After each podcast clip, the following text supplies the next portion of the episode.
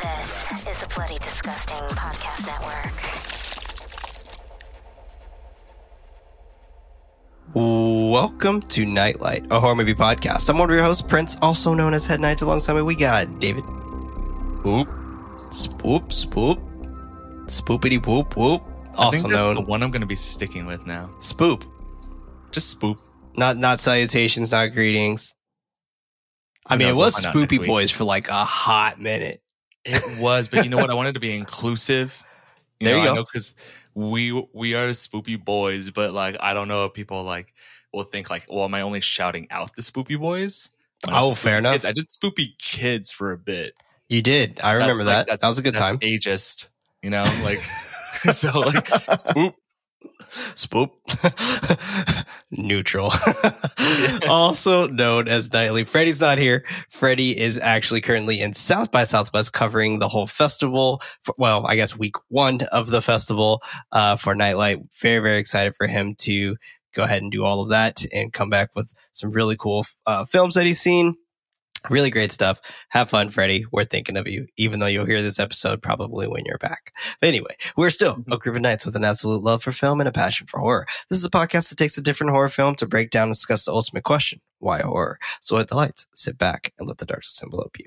You can support the show over at patreon.com slash goodnightlife. That's not what they would. Yay. By pledging on Patreon, you have access to the show ad free and as early as Monday with the post show. If you don't have any bucks to toss, don't worry. An episode is released every Friday on most podcast services around the world. Now, brand new month, feeling good. I, I mean, maybe, maybe depressed by me choosing this month. I don't know, right? Like, who knows? But anyway, this month is fucking bananas because it's pandemic month because we've been stuck in a pandemic for two years. And I'm just gonna call it li- literally this. Stuck in two years in this shit. That is the name of this month. So we've been stuck in this pandemic for two whole years, everybody. Hope everybody is staying safe still. Uh, it seems like we're coming out of the cusp of things here, at least in California. We are. We're opening a lot of shit up. People are going back into offices. Uh, we're dropping the mask mandates, uh, or no, the vaccine uh, requirements for restaurants. We're dropping that uh, literally tomorrow. So, like, Wow, I'm hearing it here first. soon, there you go. You heard it here first, Didn't even know folks. that. I don't Um, but house. yeah, I mean, why why would you? You know, but yeah. So it's been absolutely insane. This whole two years has been wild, but it's it's kind of cool seeing things kind of going back to normalcy, um, or whatever normalcy was two years ago. I can't even remember anymore. I was a little baby, um, but it's happening. it's happening. I hope but, so. I hope we don't have to take a step back. yeah, it'll be nice. It'll be nice. Yeah. But kicking things off in um, order to kind of go with this whole month, we're going to be starting things off with the fucking ground running. Pretty much how 2020 sort of started for everybody. It was the highest grossing movie of 2020, which is weird because it's like, how do you have a highest grossing movie that's already been out since 2011? It was the most downloaded movie on iTunes in 2020. And that's bananas. The movie that we were talking about, if you guys don't know by the name of the title of this episode, Contagion. First and foremost, David, thoughts. Was this your first time watching this? This was my first time watching it. Shit. And when you said that movie is bananas, I was like, oh no, we were supposed to watch bananas. Uh, but yeah, this was my first time watching this movie. And I remember everyone talking about this movie March, two years ago. Yeah. We're recording this in March, you know, so two years. Um, and thinking, hell nah, I ain't watching none of that. Why would, why, why would you want to? And, um, yeah, man, still too soon. I thought I could hang after two years. This is probably one of the scariest movies we've watched for me. You, Uh, you know what? I was literally going to say that. Yeah. I was like 100% agree with you. This is probably It- the scariest movie we watched. differently, man. And even like two years later, like I, I know a lot of people are, are getting used to things being normalized again, but I, I'm still, you know, hyper cautious. Um, well, maybe not hyper cautious. I'm still cautious. Yeah, Um, as you should be. but- everyone should be, regardless, even before COVID. Yeah. Um, Wash them hands. yeah. I thought it was a germaphobe before, man. Post pandemic, David, that's a whole different type of germaphobe. But um, this movie's very impressive with how much it gets correct.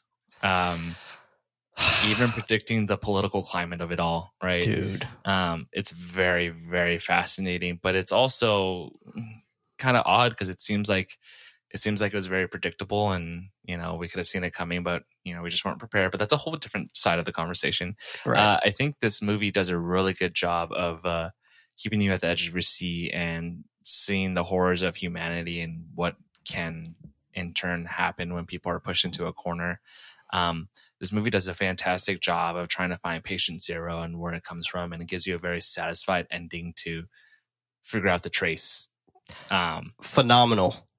yeah, but again, really insane how spot on it would be for the pandemic story of 2020, nine years later. Seriously. Um, I don't get. I mean, I get that people find catharsis through horror, but like a little fresh, you watching this March 2020 and, and just be able to sit through the whole thing because I wouldn't be able to hang. I barely was able to hang now. So I mean, people Um, people choose horror in, in in some ways to match the state of like the Yeah. current status of the world, right? Like totally. what was happening with that? Like people really wanted to ju- jump in on those pandemic movies. Like zombie movies were at all time high around this time, and uh, obviously things like this were at all time high as well. Um, and I I personally uh, took a step back. I I didn't want to really. That I didn't really want to wrap myself in that particular type of horror. I was like, that that's a little too close to home for me at this point in time. I, I think I'm okay. Um, like I'm already living in it a little too much. I don't think I need to completely consume myself with this. I felt the same way. So the I did watch one though, um, which was Host, um, and that that one really just kind of hit home for sure. But um, yeah, I, I this was my second time watching this movie. I remember watching this movie um back in 2011 in college. Um, it uh didn't hit hard in college at all because I remember I like think so. Yeah. well, it's interesting because like we w- around that time, like a four years prior to that, like it was SARS. Remember that? Yeah. So like, well, so I was four years prior. I was a pretty oblivious kid, and I, I don't mean, yeah. remember SARS all that well. But I remember. I mean, unless I just remember H one N one. yeah, it was um, around I that time too. H one N one. H one N one was even closer. Yeah, I remember swine West Nile, swine flu. I remember Ebola. because my mom was stuck in Mexico and couldn't come back. She was visiting my brother and his family, um, and that was tough. yeah. Oh my god, I She can only couldn't imagine. get back. Yeah. See, so like I, I feel like it was trying literally I, I think like Steven Soderbergh was just like, what if we make a pandemic movie but like off the charts like the Spanish flu? Uh, Yeah. and then all of a sudden 2020 hit it was just like, hey, remember that movie you made? well, it's real now. Thanks a lot for predicting the future, you asshole. But crazy like even down to like you know the in the movie it's um so, like we find out that it's like sourced from bats and Bats, pigs yeah. and that's what the conversation was focused around a lot in 2020 yeah, um so it's it's really insane how on the nose it is for a film that came out nine years prior yeah, about to hit its 10 year anniversary you know in for us in a year that's nuts. or Wow. wait no No, it it's already- is. it's already Yeah, past 10 years. saying? Yeah, this movie's over Yeah, 10 it's years old. Yeah. dude. Uh, I keep forgetting we're in 2022. Damn. yeah, I know. It's, it's wild. We've been here for about three months though. it's crazy. It is crazy. But anyway, let's go jump into this shit. Contagion, directed by Steven Soderbergh, released September 9th of 2011 with a runtime of one hour and 46 minutes and a budget of $60 million and a box Wow. office of $136.5 million with a rating of 85% on Rotten Tomatoes, which I personally think is pretty fair. Yeah, I I, would agree with you. A lot of big names in this too. Oh my god! really and they all by that. die. Like, like Gwyneth Paltrow, Kate Winslet. Like you, you, they're on the fucking cover and they're dead. Like they, they die. Like that's crazy. Anyway, we open to a woman named Beth Emhoff coughing while eating peanuts inside an airport. And you already know it's just like. Uh, the scene Mhm. title, day two, pops up. Her phone rings. She answers it with a flirtatious, hey. A man named John Neal is on the other line, reminding her that she just, that they just had sex and she left without saying goodbye. Right off the bat, I was just like, yo, you're cheating. Like, I, I know that is not your husband. Like, Yeah. I know, like, no way. Like, well, her wedding ring is very prominent in the shot while she's holding the phone. right. Yeah. Like she's holding it with her left hand. hmm And like, it, it is very much just like, oh yeah, you're married, but that is not your husband you're talking to. It's no way. What's crazy is because this is the state that a lot of us are in now, dude. Like the movie opens with her coughing, and I immediately have anxiety. Yes, absolutely. You like, I mean, it, it's it, crazy. Uh, that cough, like it's it, t- Yeah, even now, specific like even now, like that that specific cough. You hear someone have like one of them wet coughs, you're just like, nah, yeah, I'm good. Get away from me. like, yeah. don't even look my vicinity. Like you could be across the street. don't look I, at me. I think specifically it's because like, and at least in you know California for us, like you're not going to see a lot of people that cough without covering their mouth, like this movie opens with, and That's true. it's just like that is that specifically that kind of cough where it's just like "Ugh, ugh, ugh." Yeah, like that wheezing, wet. Sounds like nothing but mucus inside cough. Yeah, gross. She chuckles that her flight is delayed and she was panicking. Her sh- uh, he shares that it was nice to see her again, asking her to use the other email that he gave her since uh, it is the only one that's uh, that is secure. Acknowledging him, she co- begins to cough again. John asking if she's all right. She blames it on being jet lag. He shares that she she should get some rest as soon as she gets home. The intercom goes off about her flight. She places him on a brief hold, coming back to the phone, letting him know that her her flight is ready. He jokes that he's glad she called uh, before they um, hang up. Beth hands the bartender her card. The bartender charging her, and I love how like everything is prominent right here. It's just like we see Totally. a close up of that card being handed to her. She swipes the card. She taps on the machine, and she hands the card back. Like everything, and even her hands in the peanuts. Like everything is so prominently It's- shot. yeah, it's elegantly done. It's not. Hey, look at look at this. We're showing you all the traces of contact. Uh, right. it's it's very much there for the observant eye. And I'll be honest, I probably would have thought nothing of these moments pre-pandemic. Of course. because we've experienced this pandemic. I'm immediately able to pick up on it. I'm immediately able to see like, oh my gosh, she touched that, and then that's going over there, and Yeah. that's going to linger to that.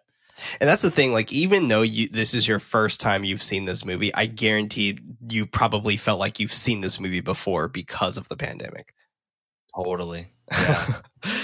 To, uh, I believe you pronounce this, and excuse me for my pronunciation. To Kowloon, Hong Kong, um, population of 2.1 million. A sickly looking man is riding on a ferry. He gets up touching things and leaving his filthy germs all over the place until he makes it home, sweating while his girlfriend tries to see what's wrong with him. He gets up, leaving the concerned woman on the couch. Another sickly woman in London, England, population 8, 8.6 million, getting up from a photo shoot, calling someone, leaving a portfolio on the, um, on the desk. Inside of a car, she's sweating profusely.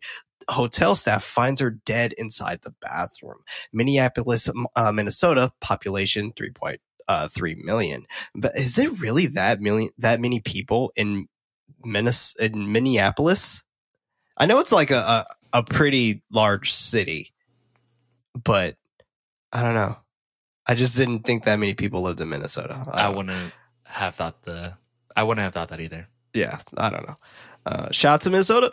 Um, population 3.3 million. Beth drives up to her home. Quick cut to her, to her uh, signing some papers. She's greeted by her husband Mitch and son Clark, hugging her son tightly.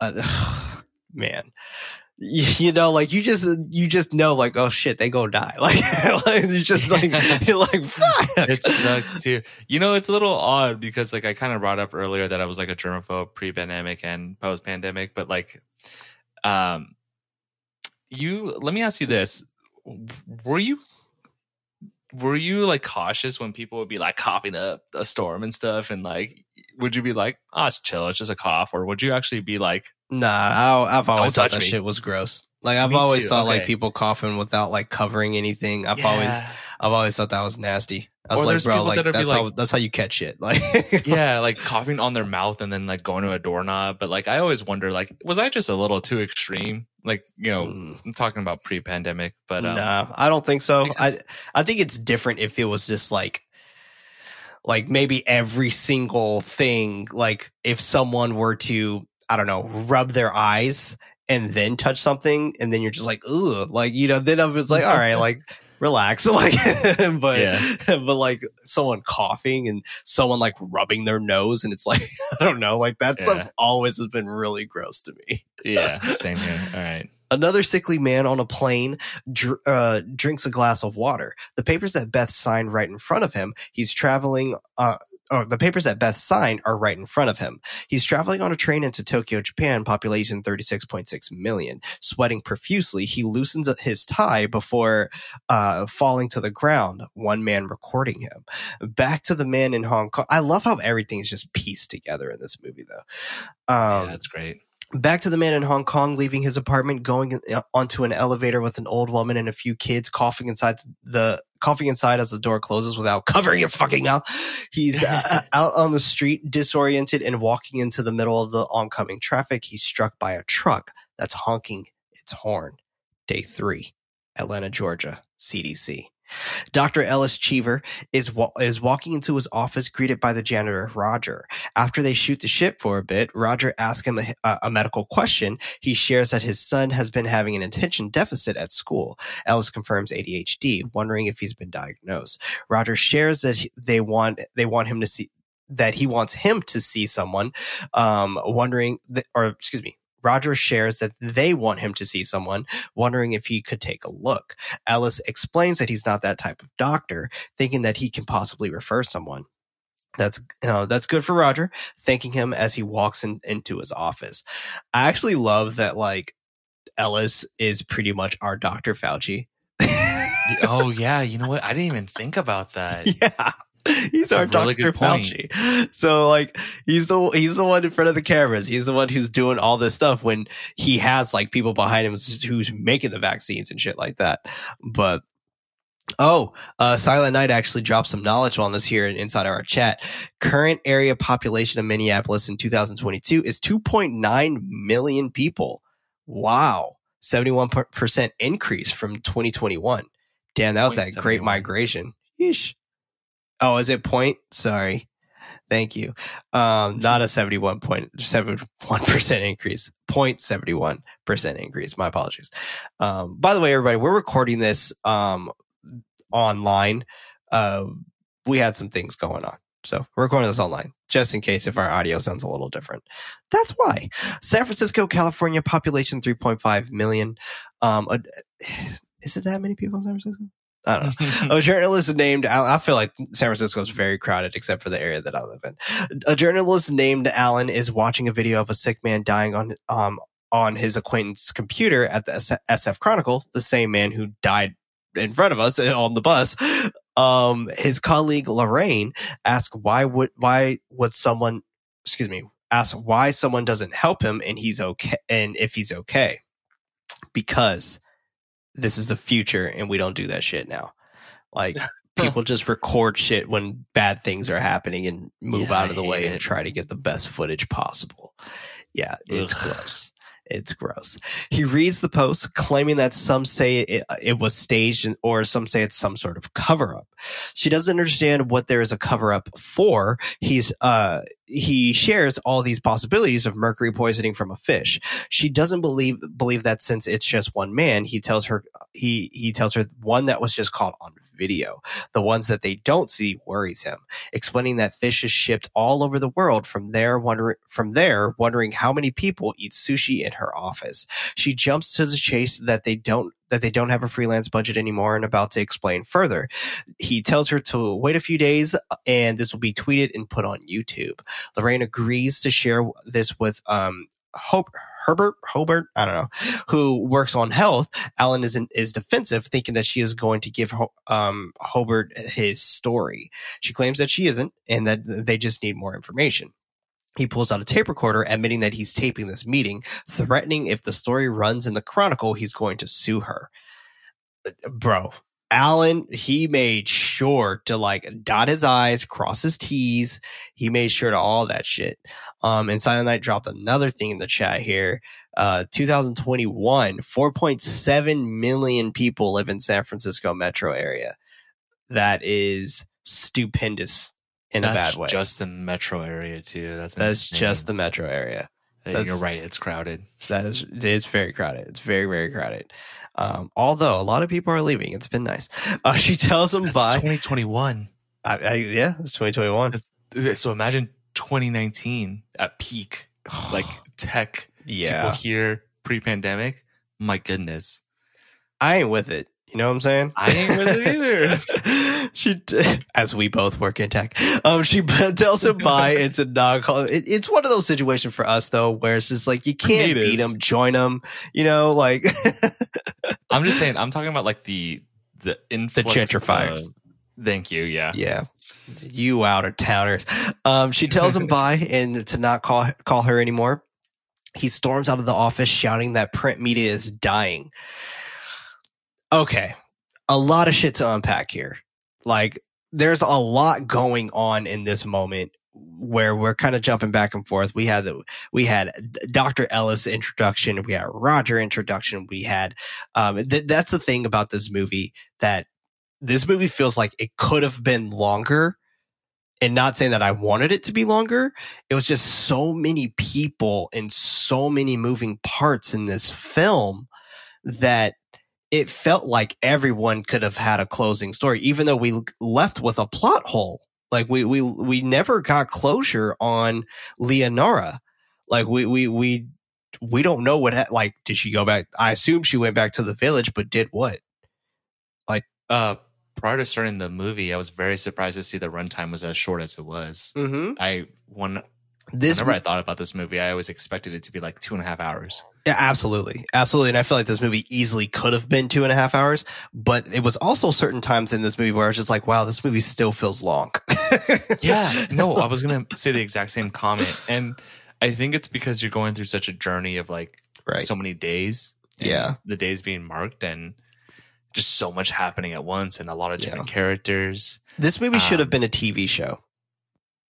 I think it Yeah, I would it would have I Been more palatable. 2011 it should have been a TV show. I think today now. I'm saying now, yeah. Yeah. no, now it should have been a TV show because there's so many characters, so many moving parts. Like pretty much this movie is what Chernobyl is now. Um, which Chernobyl came out in uh, either 2019 or 2020. So like this movie is that. Um, cut to Mitch going to Clark's school to pick him up. He's uh, escorted by a school staff coughing as he approaches Mitch. The staff explains that Clark has have a fe- has a fever a bit over 100 degrees, and she's all calm. She's like, yeah, it's a bit of a fever over 100 degrees. Like, lady, literally a degree or two more. Like that's hospitalization. Like, Yeah. why are you calm? I mean, again, it's so crazy because they think about everything pre-pandemic, and it's like we were so nonchalant about people being sick, and I always think about the workplace. And yeah, people would literally go to work sick. Yeah, because there was this expectation that like you still got to show up to work, but also like I think about like while I was Wanted to use movie, those sick hours, not being sick. I just think about like when I was watching this movie, I think about people that may have like an opportunity that has arose, right? This could be their big break or a shot at something, a new job or something. yeah. And imagine like pre-pandemic, like, and it could still linger this effect. But imagine calling the person that you're in, you had to interview with, and be like, "Oh, I'm sick. Like, I can't make it." Like, it's like in like, American "Boo, you society, whore." it's like, all right, we're gonna just pick someone else then, you know. Exactly. And how how great of that person to being like, hopefully courageous enough to like kind of pass down the opportunity for their health and for other people's health Yeah. but in the in the past, it's like this kid's sick. Just let like he's coughing in the office and all that, and just no one cares. He's not even. He's trying. He's covering his mouth, quote unquote, but he's like he's not covering his mouth. Like, Right. He's just putting his hand up or whatever. Yeah. You know, this kind of reminds me of a story. This is not necessarily of someone who got sick, but I remember when um I applied for Apple and I had my interview and it was like in this circle or whatever at a hotel. And there's this guy who came like 30, 45 minutes late. And when he came so late, the, he was like, oh, I'm so sorry. I got into a car crash and blah, blah, blah. He didn't get the job. no, I'm not surprised, honestly, because sadly, Oh. it's the perception is well, you could should have be been here. lying, and that that could be an excuse, right? Like, like positive it intent sucks just 'cause- thrown out the window. yeah, it sucks because like you know, typically in society, it's like one bad apple ruins the whole batch of apples. yeah. So Well, I got the job, so whatever. But Hey. Mitch jokes at first, first his mom and now Clark. He takes Clark out of school, into him. encouraging him that uh, they will beat they will beat it by Thanksgiving. Um, the and yeah, I really also love the emphasis of Clark pushing the door as well. Um, yeah yeah because yeah you think about it like uh, again i'm sorry to keep bringing it up but like now a lot of us are probably like no yeah, Like, no, seriously. no, like I still like if it's a push door, I I use my back like all the fucking time. Like I don't care. Yeah. Anytime I see a, uh, a like a handicap button, I'm I'm gonna kick it. I'm gonna. i will never use, my, foot. hands I, I I- very rarely use my hands.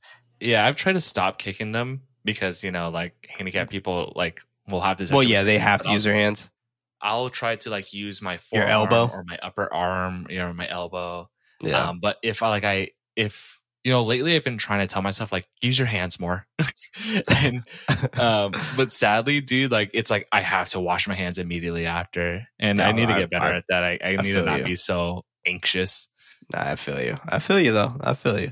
It's all right, man. We, we we're triple vaxxed. We're feeling good. Uh, Day four, Beth is uh, is becoming incoherent as she stares at her coffee and Mitch tries talking to her about his job interview being pushed back. She tries grabbing the mug, dropping it and shattering the glass. He goes up to her, helping her into a chair, wondering if she took if she took too much flu medicine. She falls to the ground, having a seizure. He calls out to her as she continues convulsing and foam froths from her mouth. Clark calls out to her, Mitch Mitch telling him uh, to go back into his room. He continues watching as she is still convulsing on the ground. She's at uh, she's at the hospital. Mitch trying to explain uh, what happened to the doctor and nurses. Beth is in, is on the bed, completely unresponsive as the doctor shouts what just happened to her. He uh, a nurse asks ask if she has a history of with seizures or any allergies. He answers no to seizures, but she is allergic to penicillin. Um, they continue asking a multitude of questions. All the answers the same. No. The EKG is starting to spike. Beth having another seizure. They push him out of the space so they can continue to work. Inside the waiting room, the doctor comes to tell Mitch that Beth died. Mitch is in absolute shock, not understanding what they just said. The doctor clarifying that his wife is dead. Still in disbelief, explaining that she just claimed um, that she was jet lagged and they had dinner together just yesterday. The doctor shares that they can that they checked the bulletins for Hong Kong the only thing um, there being measles and H1N1. But this isn't that. Mitch, um, Mitch asks, what was it that killed Beth? The doctor explains that they don't know. Some people get a disease and live and some die. Fuck, ain't that the truth? He mentions that they have have to notify the medical examiner and and they may request an autopsy or he can order one he he can't guarantee that it, that it will it will tell him something different thinking it was meningitis or encephalitis but it is it is um, but if it was the summer, it could have been a bug bite or even herpes. Mitch starts getting more upset, yelling that yelling as he um, asks what happened to her. He's like, "My wife doesn't fucking have herpes," and he's just like, "Your wife was cheating on you, my dude." So like, you sure? He claims he um, calms Mike down or Mitch down, um, sharing sharing that there are grief counselors who are helpful with passings. He apologizes to him one last time before leaving him. Whew. And it's crazy how Mitch is in disbelief here. And this is something we brought up a few episodes ago. Um, but the fact that he was just like, okay, can I go talk to her? Like when he says like your wife died, it, it, it fucking breaks my heart every time. Yeah, it's tough. You know, it's uh it's really heartbreaking, and I'm sure you could relate to this, like being in like a relationship and just like being in the type of relationship where like when you see moments like this, you definitely put yourself in like the character's shoes, and you're like, Yeah. oh my god, I would be heartbroken. Yeah. That's so tough. But it doesn't stop for him here. It gets fucking worse. Mitch is in the Yeah. backseat of a taxi, staring out of the window. His phone rings. He answers it, telling the person on the other line to hang up and call 911. Running into his house, the babysitter crying that Clark's, um, uh, Clark said he only had a headache and he wanted to go to bed. She doesn't think he's breathing. He runs past her into Clark's room, his mouth crusted with dried foam. The babysitter wondering if he's dead. Yeah, he's dead.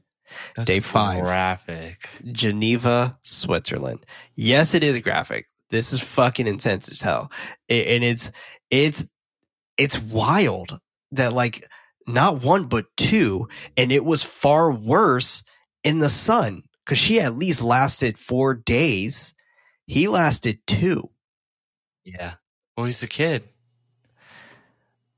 I mean, according to what, like with uh, COVID, kids were less susceptible, right? But I think that was specifically COVID versus like what is Right. in this movie, you know? Exactly. Uh, but who So- knows? But yeah, it's uh, it's insane. It really is. Like, it is. Yeah, it really is. the fact that this movie was willing to just portray that oh, like- yeah. this kid's dead because his mom hugged him. it's just like he's sitting in his bed. He's dead. like, like yeah, all, all aspects, all signs of life. We didn't even see Beth die, but we see this poor kid dead. yeah. His eyes are wide open, like I'm dead. yeah, he's dead, dead. Dr. Leonora Orantes, um, and sorry if I butchered that, goes inside the World the World Health Organization or the WHO. Her colleague Damien Leopold shares that they are hearing uh, that they're hearing from Beijing um, that there's an outbreak that that is contained at a complex in Hong Kong. Two deaths and 10 suspected cases. The man who was hit by a bus, his partner is crying over, his partner is crying over him as they tie up his ashes. She hopes, or she hops on a bus with his remains to Guang, Guangdong province, China, population 96.1 million. A worker cleaning up the bus notices the woman didn't get off. She tries waking her, but she's dead, her mouth sealed with crusted dried foam.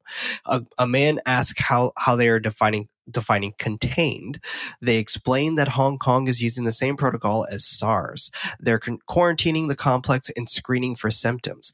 Leonora complain, uh, co- comments that Kowloon is the most densely populated area in the world and Hong Kong is a harbor, knowing that it will spread.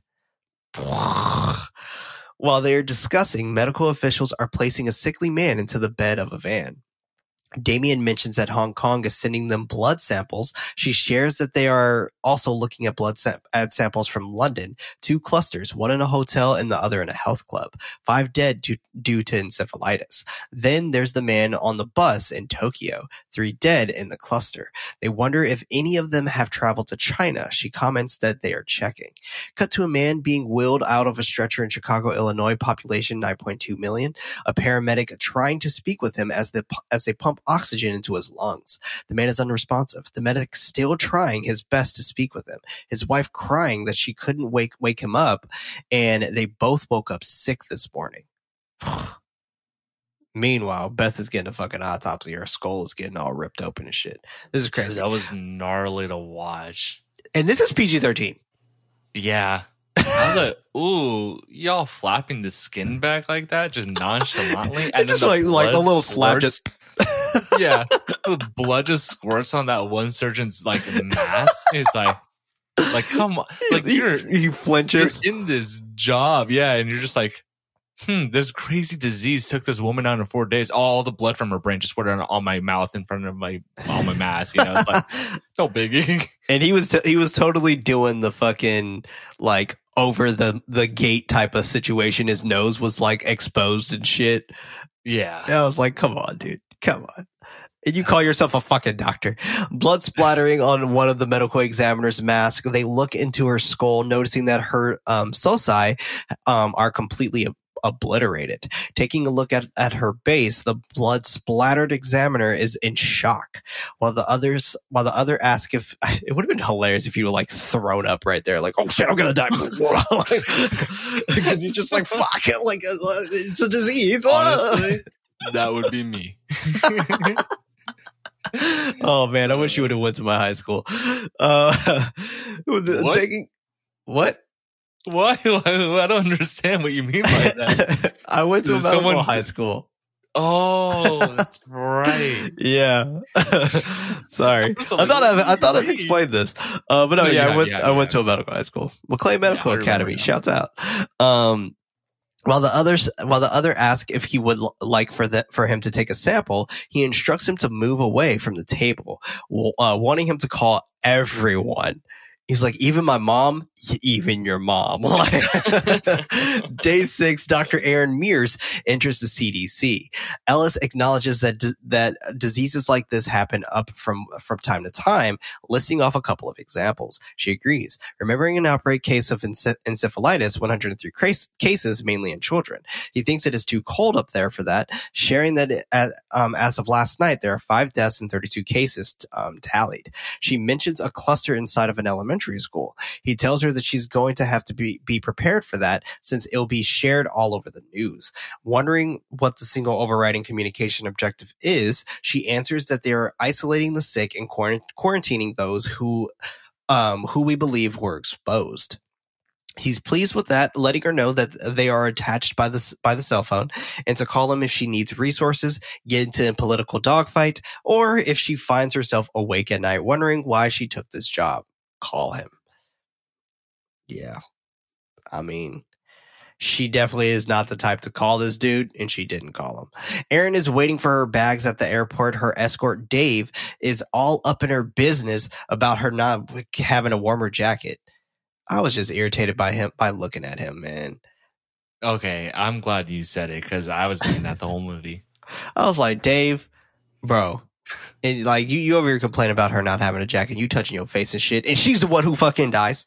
Like, You know, I have to say, I'm a little disappointed in all of these um, professionals that are just not masking and just nonchalant, like doing Touching their shit, job. no they're not- gloves. yeah, yeah, they're not like taking the correct precautions, and it's like you should you should know better. yeah, like even before like a Exactly. pandemic, like I feel is like your career. like this is this is just standard you know like that just is like even when i in high school like everything we did we had we had to wear gloves we had to wear like s- special suits and things like that when we were working on on um bodies pretty much um and we had to wear masks like go- goggles the whole nine like we had to do all that stuff but like yeah Yeah, the lack of uh, eye protection in this movie was very surprising. yeah because yeah. you'd have people that are working in hospitals that are like taping their gloves to their suit and then it's like my eyes are exposed Right. Yeah. Seriously. They're walking they're walking out of the airport. He asks if she would like to go into the hotel first, but she prefers to get started, asking for how far the office is. It is a half hour away. Cut to a young girl, Jory, in the backseat of a gov- government official car pulling up to the hospital. The doctor sharing that uh, her dad, Mitch, excuse me, is in isolation, but she can pick up the phone and talk to him. He gets, he, um, he's getting his blood drawn inside of a hospital room. She taps on the window. He's happy to see her picking up the phone. Her first question with shuddering breaths, asking if he's sick. He assures her that he isn't, letting her know that this is all pre, uh, pre precaution. She feeds him reality that he could still get sick since he was with them. He claims that he won't because the um this this sickness travels really fast, but he's fine. Reassuring her um that there isn't anything wrong with him, she uh, holds back her tears, asking about Clark. He tells her that he wasn't that he wasn't there because he was in the ambulance with Beth, leaving Clark with their babysitter. Jory uh, wishes that she was there, thinking that she could have helped, but he's happy that she wasn't. He switches to the fact that she's she's there now, and he's happy about that. She asks him uh, when he's coming. Um, he claims that he'll be home soon, wanting to go stay with her mother and wanting her to go stay with her mother in Wisconsin. She exclaims that her mother doesn't need her because she has Dan. Yeah, Dan. Um, and that she live she lives there, shaking her head that he doesn't have anyone, and she's not leaving him. And it's like, damn, you couldn't even call your mama. Like tell her like like hey, like we're we're all right, you know, like something. Yeah. like what the fuck. At the Minnesota Department of Health, a man shares that the latest numbers of the cases, 47 infections and 8 deaths, thinking that these num- these numbers may be low because it's the weekend. And it's crazy that like that was 100% a factor for our pandemic that like the weekends mattered. Like we knew like when the weekends hit, like there would be higher spikes, spikes during the week. Um, we knew when it was like, uh, the holidays, they were going to be most likely higher spikes based off of that as well. Like all of that stuff we, we knew to take into consideration. And it's And it- crazy to see that here. Yeah, and it's so predictable and uh, funny in a sad way that people were warned and told, like, you know, we understand you want to see your family for holidays, but try not to Right. at a minimum. And people are like, not going to tell me not to see my family. And then people Yeah. would go see their family and everyone would get sick and then it would spread like crazy. Yeah. And some, and a lot of people died. Like it, it's, Yeah. it's fucking crazy. Like it, it and it genuinely, sucks. go ahead. It sucks for those people that actually, you know, didn't see their families, Right. but every all the bad apples in the batch were in the whole batch of apples, you know? Yep. Yeah, and I was one of those few who who didn't see my family either. Like I like in the Yeah, I didn't see beginning, like family. we were kind of like going around and seeing our families and stuff. And then once things like once we had Ellie, that's when we were just like, okay, we we should slow down. Like none of us are vaccinated. Like the vaccines weren't even out at this time. Kathleen luckily was the first one to be vaccinated because she was considered an essential worker because she was a teacher. So Yeah. yeah, it's bananas. But like, and that was another thing. Like, some people like legit would skip lines and shit. Like, I waited like three extra months until my turn was ready, and I was just like, because I was home, I was working from home, so I just felt like I should wait. That was the responsible thing for me to do. yeah. It sucks because like these systems can work when everyone is willing to be fair about it, but there's just so many people that are greedy or selfish, or they think that a lot of a lot of parts of the system won't work. And don't get me wrong, it's not like perfect or anything, but like people thinking they're gonna get the one up just fucks everything up because if Yeah. someone's like that person's getting the one up, that means I need to get the one up, and then it's a domino effect, you know. Seriously. Assuming people are staying home for a couple of days, seeing if they're if they get better, Erin believing that this is a respiratory this is respiratory and possibly possibly fomites. Someone asked what that is. It would have been hilarious if she would have been like, "Why are you here? If you don't know what fomites are, fuck out of here, man." uh, she, she educates him that it's a transmission from surfaces, explaining that the average person touches their face two to three thousand times a day a woman in their in their meeting not believing that statistic, Erin explains in more detail three to five times every waking minute. in between, in between, they are touching all types of things, including each other. Um, that becoming uh, fomites. One of the uh, bureaucrats wondering if they should submit this in as a press release. The one, the, the woman bureaucrat irritatedly asks how the public is going to react. Erin thinks it's hard to say using using an example of Jaws keeping people from getting into the ocean. She is about to continue, but the woman interrupts her that they need to run this by the government before they freak everyone out. Not being able to tell people that they uh, should be be afraid of. Excuse me, not being able, able to tell people what they should be afraid of, reminding her that about swine flu and how they just got healthy people scared. I I do remember that. I remember swine flu like people were like kind of up in arms about swine flu and they made it seem like it was a big deal when there were just like a few cases or, or things like that. But You know, Um, I thought about that too, but then also with the next scene that comes after this moment, I really appreciate because 100%. it literally said what I was thinking. It's better to be overcautious and careful than risk something terrible happening. right? Definitely. Absolutely. Arguing that it is the biggest shopping time of the year, Erin gets up and walks over to the to the whiteboard as as another man thinks they uh, should at least consider shutting down schools. The woman continues firing arguments about who stays home with the kids. Erin starts uh, writing diseases on the board, interrupting the woman that they need to determine that for every person that gets sick, how many other people are likely to be infected, explaining that the seasonal flu is approximately one, smallpox, smallpox uh, is over three, and before a vaccine, polio spread at a rate between four to four to six, calling the number the R naught. R standing for the reproductive rate of the virus. One one of them asks if she has any idea about this particular uh, this particular disease. She educates that the multiplication depends on a ver- variety of factors, the incubation period and how long a person is contagious, and the fact that people can be asymptomatic yet still contagious. Also, and I felt like I was so smart because I was like, yeah, I fucking know all this stuff because of 2020 because I watched the news. Um, also needing to know how big the population of people are sus- are susceptible to the virus might be. The woman being an absolute smartass, claiming that everyone with hands, mouth, and nose. Um, all right, then let's get on it. Erin continues that one one excuse me, Erin continues that once they have the R naught, they will have a scale of epidemic. The woman irritatedly repeats it being an epidemic, asking of what. Dave shares that they spent they sent samples to the CDC. Eric shares that um they'll or Erin shares that they'll know what it is in 72 hours. Cut to two scientists, Dr. Ali Hextall and Dr. David um, Eisenberg, f- uh, filling hazmat suits with compressed air, CDC, biosafety level four. Um, they're handling the samples. David asking what they have. Ali shares that they have a Minnesota woman that recently traveled to China. Her son also dying.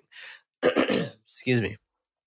And as as of this morning, 80, 87 cases, 15 deaths. He changes the topic, asking if she had a good Thanksgiving. She comments that she worked because she was in Texas with uh, salmonella and was pretty limited. Damn. that sucks. Uh, he shares or he answers that that his was great, sarcastically thanking her for asking. They place the samples into into the machine inside their office. Ali explains that the virus is pelo- pelomorphic, but tends to tends toward or but excuse me, I don't know what the fuck I was saying here. Is pel- pelomorphic, but tends t- to lean toward ovoid in shape. Yeah, able to uh, science.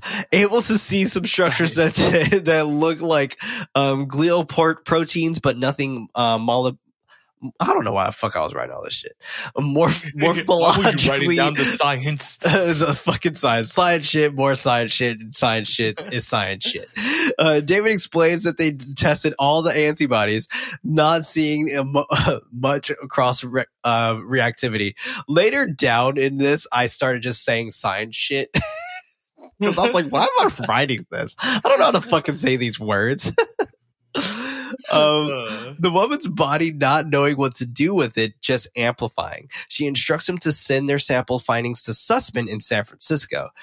Cut to Dr. Ian Sussman, also known as Ross and Monica's dad and friends. Just want to throw Hell that yeah. out there.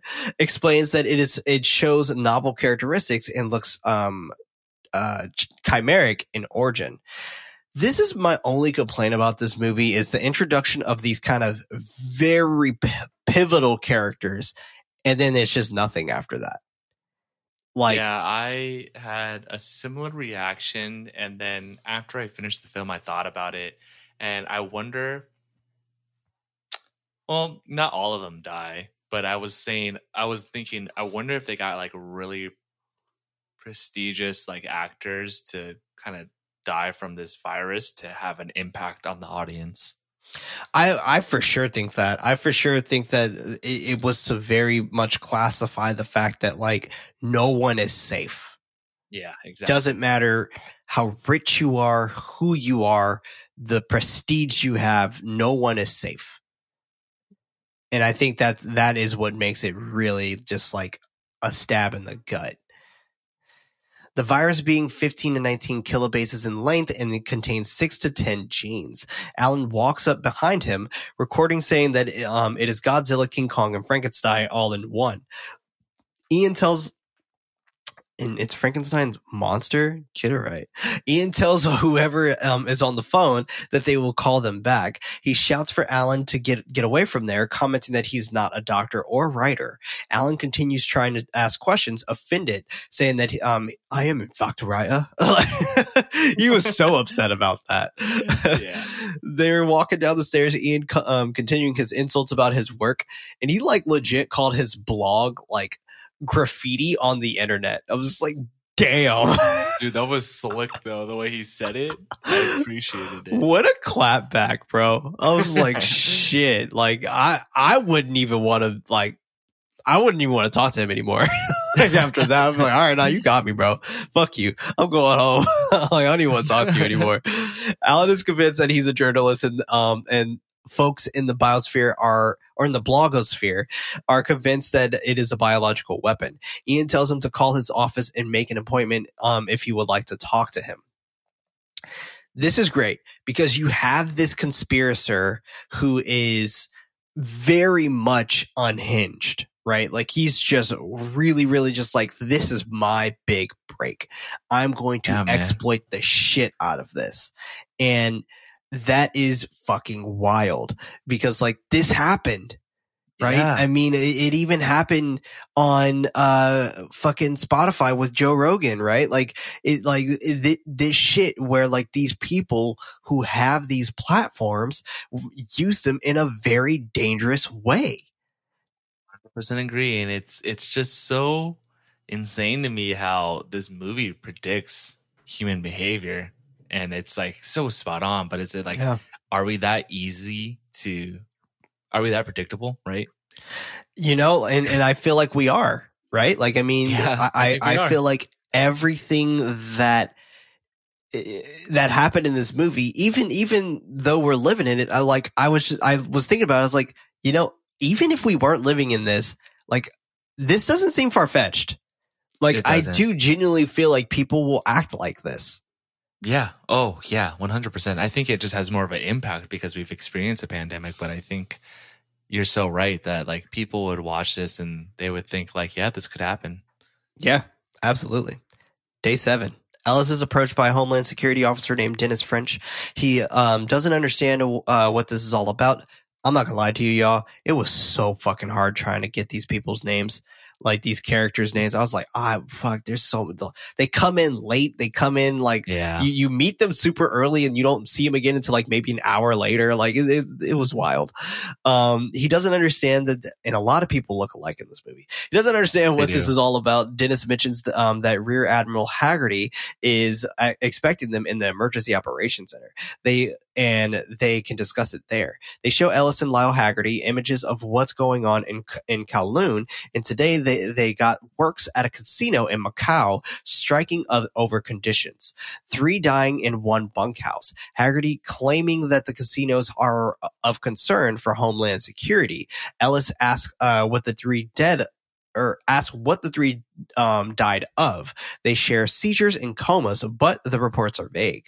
Haggerty commenting that they've been that they've reached out to WHO to see what they know. Um, ooh, that rhymed. Dennis thinking if this was a plan, continuing, conti- or excuse me, Dennis thinking that if this was a plan, cannot, um, cannot think of a better time than Thanksgiving. Crazy as fuck to even think about, like if this was all planned, right? Ellis doesn't understand. Dennis bluntly comments, quote unquote, an attack, wondering if there is anyone or any way that someone, um, can weaponize the bird flu. Ellis explains that uh, someone doesn't have to because the birds are already doing that. I mean, hey, you ain't lying. A newscaster shares the news about the, closing of Mondale Elementary School in response to a recent outbreak from an unknown virus, talking of taking the life of three students and a school nurse. It's wow. Like that one kid killed four people unintentionally. Yeah. I would like to think his mother did. I mean, yes. Definitely yes. no, you're right. You're right. It's really crazy to think. And it's like, uh, man, it happened so fast. It did. It really did. And it's um it's crazy to think that like that's how quick it happened, right? It's sad. It's sad when you see it like at a like a ele- elementary school or something like that, man. Because it's like these poor kids, man. It's just Yeah. by That proximity. That definitely hits. Other schools in the, in that district will remain open, but the parents have been notified to keep home any children with symptoms. Continuing, and they never explain what the symptoms are. Like, if my kid's having a seizure, like no, I shouldn't send them to school. Of course, I'm not going to send them to fucking school if they're having a seizure. I mean, so like, because in reality, you know, before it gets to this scale, that you shouldn't be sending your your kid to school in the first If they're place sick. if they're sick. Yeah, Yeah. but um, I mean, I it's get kind it of though. wild. because like parents work, right? Like Yeah. you, if your child's sick and you know, like I remember situations where our silent night had to leave work early because his kid would get sick. I remember shit Yeah. like that. And same thing even goes for me. Like when Ellie got a cold, like I, I, I luckily wasn't working at the time, but it, it was, it was still like, it, it it's so much like you have to watch them. Like it's Yeah. just like you, it's crazy.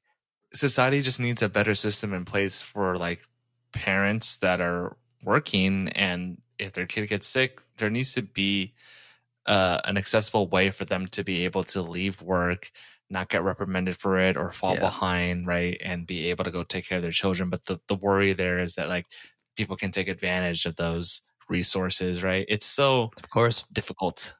It Yeah. sucks. it, it does.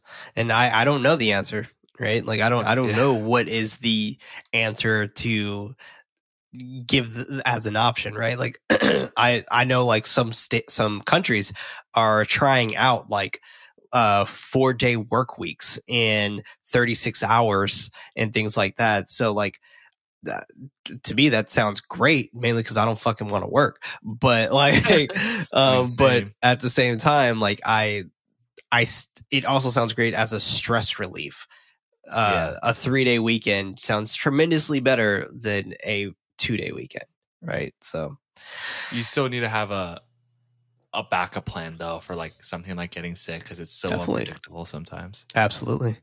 Continuing that, uh, the Minnesota Department of Health is awaiting confirmation, but sources say that uh, say these new cases may be connected to the sudden death of a 34 year old uh, AIMM Ald- Alderson exec and her six year old son. Erin drives up to the A- AIMM offices, greeting greeting the group of workers and introducing herself. She is about to ask them some questions about Beth. One of the workers concerned that they have been touched that they may have touched a package that was uh, shipped there from Hong Kong. She quickly tells him that it that uh, it shouldn't be an issue because the viruses can't live for days on, on a box. Another worker shares that they did Pilates together, but she never heard from her.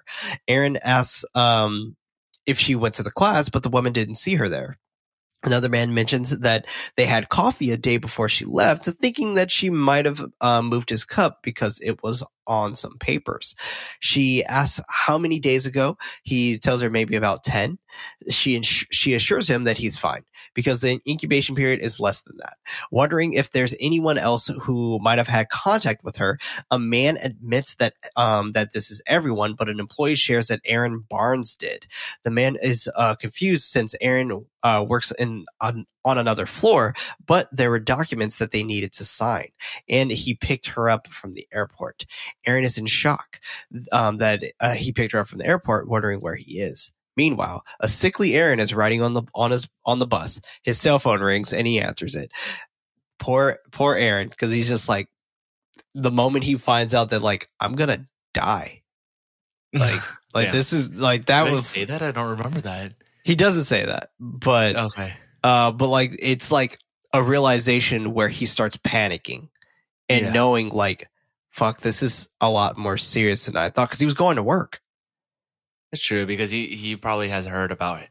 Um, the woman that died, I forgot her name, um, Beth. But yeah, and once someone calls you and says, you know, is this so and so? Like, um, I'm this person with this organization. I need you to get off the bus. And it's like, Right. uh, like this seems very serious. That is very Yeah. traumatizing. Seriously. Erin walk, um, walking out of the office, quickly introducing herself and believing that uh, he had contact with Beth last week. He agrees that he did, picking her up from the airport, wondering what this is about. He begins coughing. She asks how is um, how he's feeling today, and while while getting into his car, he admits that he has a headache and he's not feeling too good, thinking that he must have picked up some sort of bug. She asks where he is right now. He shares that he's heading um that he shares that he's on the bus heading to work. She tells him to get off the bus, asking him uh, where the bus is. Where the bus is, he gives her a location, not understanding what's going on. She tells him again that he needs to get off the bus, sharing that it is po- it is possible that he came into contact with an in, with an infectious disease and he's highly contagious. Aaron is moving toward the door, trying to get off the bus, asking um asking her what does he do. Erin instructs him to not talk to not talk or touch anyone that they'll send and they'll send someone to meet him uh, to meet him at the bus stop. He acknowledges, violently coughing as he exits the bus, wondering about his kids since he touched them. Yeah, man. I don't blame you on wondering that too. Because goddamn, You know, uh, I felt bad thinking about this, but like, homeboy got off the bus on a bus stop in front of two people. He's like, "My kids, I touched them," and I'm like, it's just out of context, man. That was just it felt so bad. they start beating his ass like. Yeah. He sits and waits outside on a bus stop. People um, standing around him. Erin runs over to him quickly, putting a mask over his face. Um, cut to Mitch sharing the last contacts of Beth and Beth to Erin. She asks if Beth's work involved contact with livestock or if they kept any pets at home. He answers he answers no to both questions. Um, continuing the questions, asking if she mentioned seeing anyone uh, when she was sick um, anyone on the plane, but she didn't. Erin maps Beth's moves going through customs in Chicago at 11:15 a.m., then a flight to Minneapolis at 6 p.m. Wondering what she did during her layover in Chicago, if there's any reason why, uh, why she wouldn't, uh, why she wouldn't would have left the airport. Mitch doesn't understand why, thinking if there's someone sick in Chicago. She doesn't answer him. He shares that before they were married, she had a relationship with a man in Chicago named John Neal. She's silent. Mitch loudly questions if John is sick and if they got it from him. Erin is about to ponder him ponder him off um, that they're investigating, but he's not taking that, telling her that he has the right to know, but she explains that she can't disclose that, apologizing to him. Bruh. This is how he finds out his wife was cheating on him. I wanted him to find out, and the scene is heavy, and I think it's executed really well. Amazing. Yeah, it's it's crazy because you start thinking here like, oh man, this man that she was having an affair with is patient zero. He must be right. I mean, that's the thought, right? That is the thought. That Yeah, is the thought. moment. so it's, it's it's very interesting. Like he's not putting any aspect of her trip being an issue. Um, when that would have been my first mindset, I'd be like, I mean, well, you were in Gus- you were in Hong Kong, you had to do all these meetings, and you had to meet a lot of people, and yada yada yada. So it's possible you got sick there. Like, like uh, that doesn't seem far fetched to me at all. But um, I just loved how he was just like, "Did John get us sick?" he was like, "I already hated him, but I really Yeah. hate him now." I mean, good reason. I mean, Good fair. reason, you know. definitely fair. We move over to Allie, going over to uh to going over the data to El- to Ellis. They are getting the same results as Ian, explaining that the, that they sequence the virus and determine the origin, modeling the w- the way the way it enters cell the cells and brain. The virus containing both bat and pig sequences in the bottom right. Um, and I even put here it's wild how eerily close this is to, to COVID. It's wild, man. She continues quickly going over the model and how how excuse me, she She continues quickly going over the model and how it attaches to the host. Um, she, she says a whole bunch of science shit here, and she also talks extremely fast. So I didn't write it down. He asks if she's ever seen anything like this before. She hasn't, sharing um, that it's still changing, figuring them out faster than they can figure it out. He goes over the list of them um, having a novel virus with a death rate in the low 20s, no treatment and vaccine. He sighs while grabbing his things, instructing her that uh, instructing her that he doesn't want anyone working on this except BSL4. Meanwhile, um, Ian is in is in his office. He receives a call from Allie. She tells him that they need to shut him down. He believes that this is a mistake. She instructs him to cook up, cook his samples and destroy everything because they can't risk it. He argues that they are making progress and and that it'll take forever if they limit this to BSL four. Knowing that he can do this, she sincerely apologizes to him before hanging up. Day eight. Ellis is giving a press briefing sharing the affected uh, cities um, are Minneapolis, Chicago, LA, Boston, and Salt Lake. Them expecting the list that list to grow as people return from the holidays. Um, Alan is in a laundromat writing down Ellis's name in his notebook. Reporters continue asking their questions about how many are infected and how and um, have died. He admits that these numbers are changing and, and any figure that he gives them is likely to be low, adding that they're still calculating the mortality rate at this time. Another reporter asks if he's concerned that the CDC faces a, a credibility issue after the overreacting of H1N1. He gathers the study that they are, um, that he gathers, he gathers the story or excuse me, he rathers the story be that they overreacted, than many people lost their lives because they didn't do enough. That being the reason why they're they're there today. I wholeheartedly agree. I would much yes. rather them overreact and possibly save lives versus them not say shit and think everything's all hunky dory and motherfuckers out here dying and shit. Yes, it's good to be alert but not anxious. Exactly. Cut to Leonora walking through the airport as Ellis uh, continues sharing the, D- the WHO's um, sending an ophthalmologist to Hong Kong, explaining that they always start with ground zero to figure out how how it jumped into the population to begin with, knowing that a patient in Minnesota travels to Hong Kong. Hong Kong population 7.1 million. Leonora meets uh, with Sun Feng at the airport inside the hospital. They both strap up to uh, to the best of their ability with masks, hairnets, bodysuits, etc. Speaking with sick patients and staff to better understand what's going on. Montage to them traveling all over ground zero, images of the infected sprawled onto the table. Damien shares that he believes that they are approximately eight 89,000 cases at this point, and they are headed toward 267,000 cases. Based on an R naught of two, she sh- he shows a map eh, of the spreading eh, expectancy in the next 48 hours. He asks for an update on the research from Ellis. Ellis shares that no one has has found a good way to go, to grow the virus in cells. Leonora asking why that is. Ali moves to the mic, explaining that it kills every cell that they put in it, and it and until they can grow a large amount of it, they can't experiment on it. And until then, they can't vaccinate against it. Another world leader asks if they found a treatment or antivirus at all. She bluntly tells him no. You know, Man. it's very reminiscent uh, when they talk about the numbers growing so rapidly. Um, it captures that fear back in 2020 really when when you you heard the numbers just rising at an insane rates and it definitely puts you in a panic. Definitely. Yeah. I, I remember when I was actually playing online with some folks back in 2020, um, we were playing Call of Duty and they were talking about the pandemic and it was like right at the start, like maybe June, July. And they were saying shit like, like, I don't know anybody who got it, blah, blah, blah, and all this other shit. And at the time, uh, my biological mom got it and it was bananas. And I said that to him, I was like, was like, actually my mom has it and she's in the hospital right now because of it and they're like, "Oh yeah. shit!" Like I thought this stuff was fake and blah blah blah. And I was like, "No, it's very much real." so interesting that so many people reacted thinking that it's like a hoax or whatever. I don't like, understand I, how. I don't, like the whole fucking world, world closed. yeah, like that doesn't like, happen. yeah, exactly.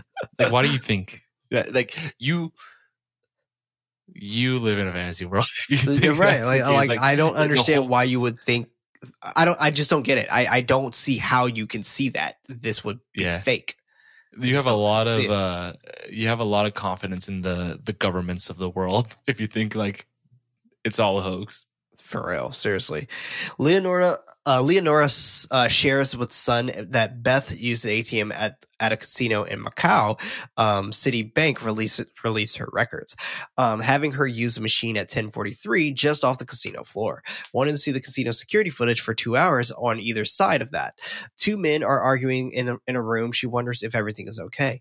He tells her that they that they are from his village and they found a new cluster there. She asks if his family is still there. He briefly shares that his mother has sym- symptoms, then excuses himself so he can um, get her the footage she requires. Meanwhile, poor Ian is sitting inside of a restaurant, all sad and shit, while a woman is coughing for, for out of her damn lungs out, out inside the uh, restaurant. He realizes that everyone is touching all the germs and shit. Like this one mom, like a kid drops his food and she picks it up and puts it in his mouth, and it's just like, what the fuck, dude? is this Like- the last time we see him in the movie uh one more time after this but this is when he figures out how to uh build his own virus pretty much. So Oh, he creates a synthetic virus that matches this virus totally And- don't remember that but i'm sure Yeah. we'll get to it. Yeah we will. Um Cut to Ian putting on his suit inside of a lab. One of the uh, co- one of his colleagues rings in from another room, asking if they shut down if the shutdown is true. He confirms, sharing that um, that he- has to deal with the with the samples. She offers to destroy them, but he uh, wants to take care of it and uh, recheck some data. He sends her home, grabbing the samples, placing them inside of a microscope. Uh, Fast talking Allie is speaking with with Ellis about Ian growing the virus and finding the key to be a bat cell from Geelong or for from Geelong, uh, which they didn't have. He's upset that he grew this in a BSL 3, wondering why he was working with, with it in that facility. She answers that he was ignoring her. He sighs frustratedly, knowing that he's going to publish, um, asking what, what he wants. She mocks a box of cigars, arguing that, uh, he could have gone in business, uh, he could have gone in business for himself. No doubt, uh, he was approached, but he gave it to them. Ellis doesn't uh, know if they can trust him, but she doesn't believe that they even have a choice. Day 12. A BBC reporter reports the information about the CDC and WHO has confirmed this message from our sponsors. And we're back. They actually confirmed that Ian succeeded growing the virus in a lab. And as y'all can see, the message from our sponsors came at an hour and 11 minutes into this episode. This is going to be a long one, y'all. if this is our halfway point, what the fuck? oh my Lanta. Oh my Lanta. and there's only two of us here I know. Seriously. I mean, this fucking movie, that's what I'm saying. Like, this movie is extremely dense with content. Like, there's so much going on. lots of science shit Lots of science shit. Like, I guess I could have just wrote those off as science shit here, science shit there. but hey, they ca- they caution that the breakthrough is um, only the first step toward developing a vaccine, which is likely still months away from human trial. The WHO estimates the uh, number of the infected is over 8 million. Alan is waking, uh, excuse me, Alan is walking his bike in the rain, speaking with the man walking beside him about, I- um, about Ian getting all these praises. This was interesting.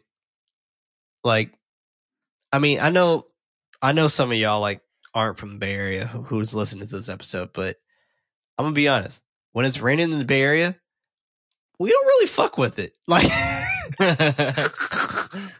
like it's not many people riding bikes and sit, especially sitting on benches in the rain. not at all Like we, people like we usually like, we we're treat for it like sure a snow inside. day We It's really fuck, do, should I like- even go to work Like yeah, like it, it legit as a snow day. Like and it, we would base our work time like it.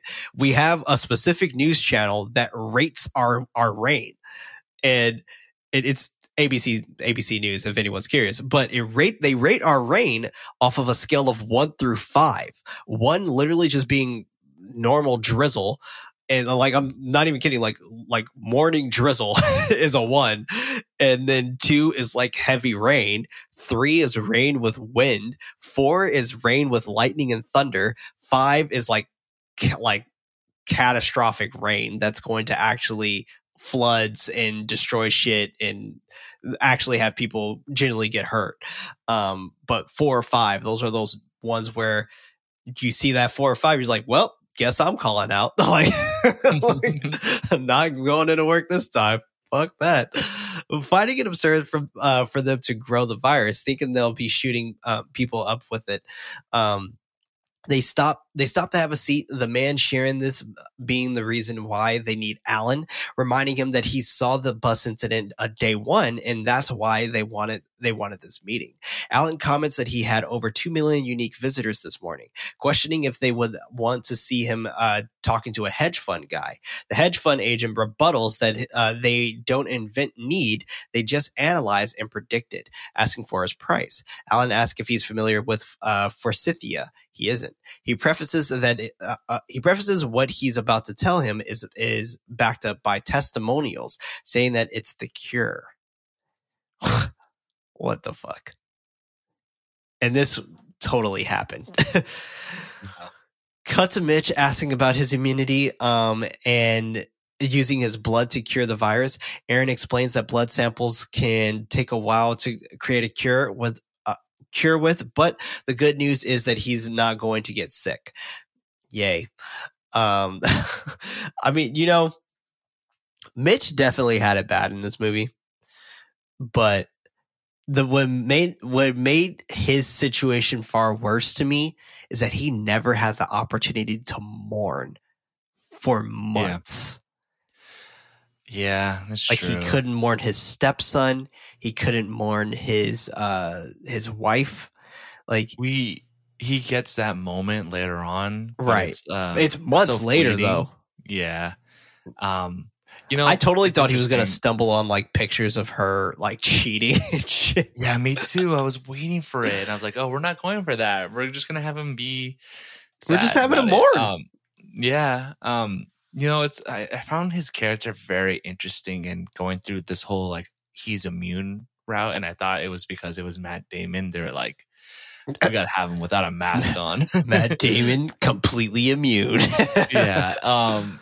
It felt very odd to me and misplaced. Um. to have him Like- be like this sort of all in all person who doesn't need a vaccine Yeah, I think it would have been better if it was like, yo, you just didn't catch it. Like, and I think creating this character that's just immune, immune it, just, yeah it, it didn't really have any weight to the story to- for me. No, I agree, and I I would have loved him to at least be more asymptomatic or something. Like maybe he just yeah. didn't have symptoms or something. Um, because no, I'm with you. Like I, I'm definitely with you, and this might be just the fact that the pandemic that we lived through is talking, but like Yeah, Yeah. most likely. I don't know. Anyway, he acknowledges, thinking this means that his daughter can can't also get it. She doesn't make any promises. He questions if that is something that uh, she can inherit from him. She educates him that half of uh, half of Jory's immune system came from uh, came from him and her mother. He he and at this point. She's talking to him without a mask on. Like before, when she first was talking to him, it was with a mask and also other stuff and no mask. Now that he's quote unquote immune, um, he looks out at his daughter, smiling at her. Moments later, they are leaving out in a crowded and frantic hospital. Dave and Erin are walking down the stairs to an indoor arena. He tells her, um, he tells her his wife's sanitation ritual before and after he comes home, thinking that she's um, overreacting. Um, Erin comments that she's not, instructing him to stop touching his face. In the middle of the arena, Erin plans out, plans out uh, where they're going to put their testing site, explaining that they need to be operational in, with this in the next 24 to 48 hours. She praises him for his great work, instructing him to find three more just like it. The bureaucrats ask if this is coming out of their budget, and I'm like, man, y'all a buzzkill. Shut the fuck up. I know that was so odd to me that they would react like that. Like, all like y'all don't care like about your people, Yeah, it's very odd. you know? Like it was odd. It was definitely odd. And maybe once again, maybe it's odd because uh the Bay Area was the first to shut down during the pandemic. So maybe that's what made it odd, or first to shut down in America, I should say, uh, during Yeah. the pandemic.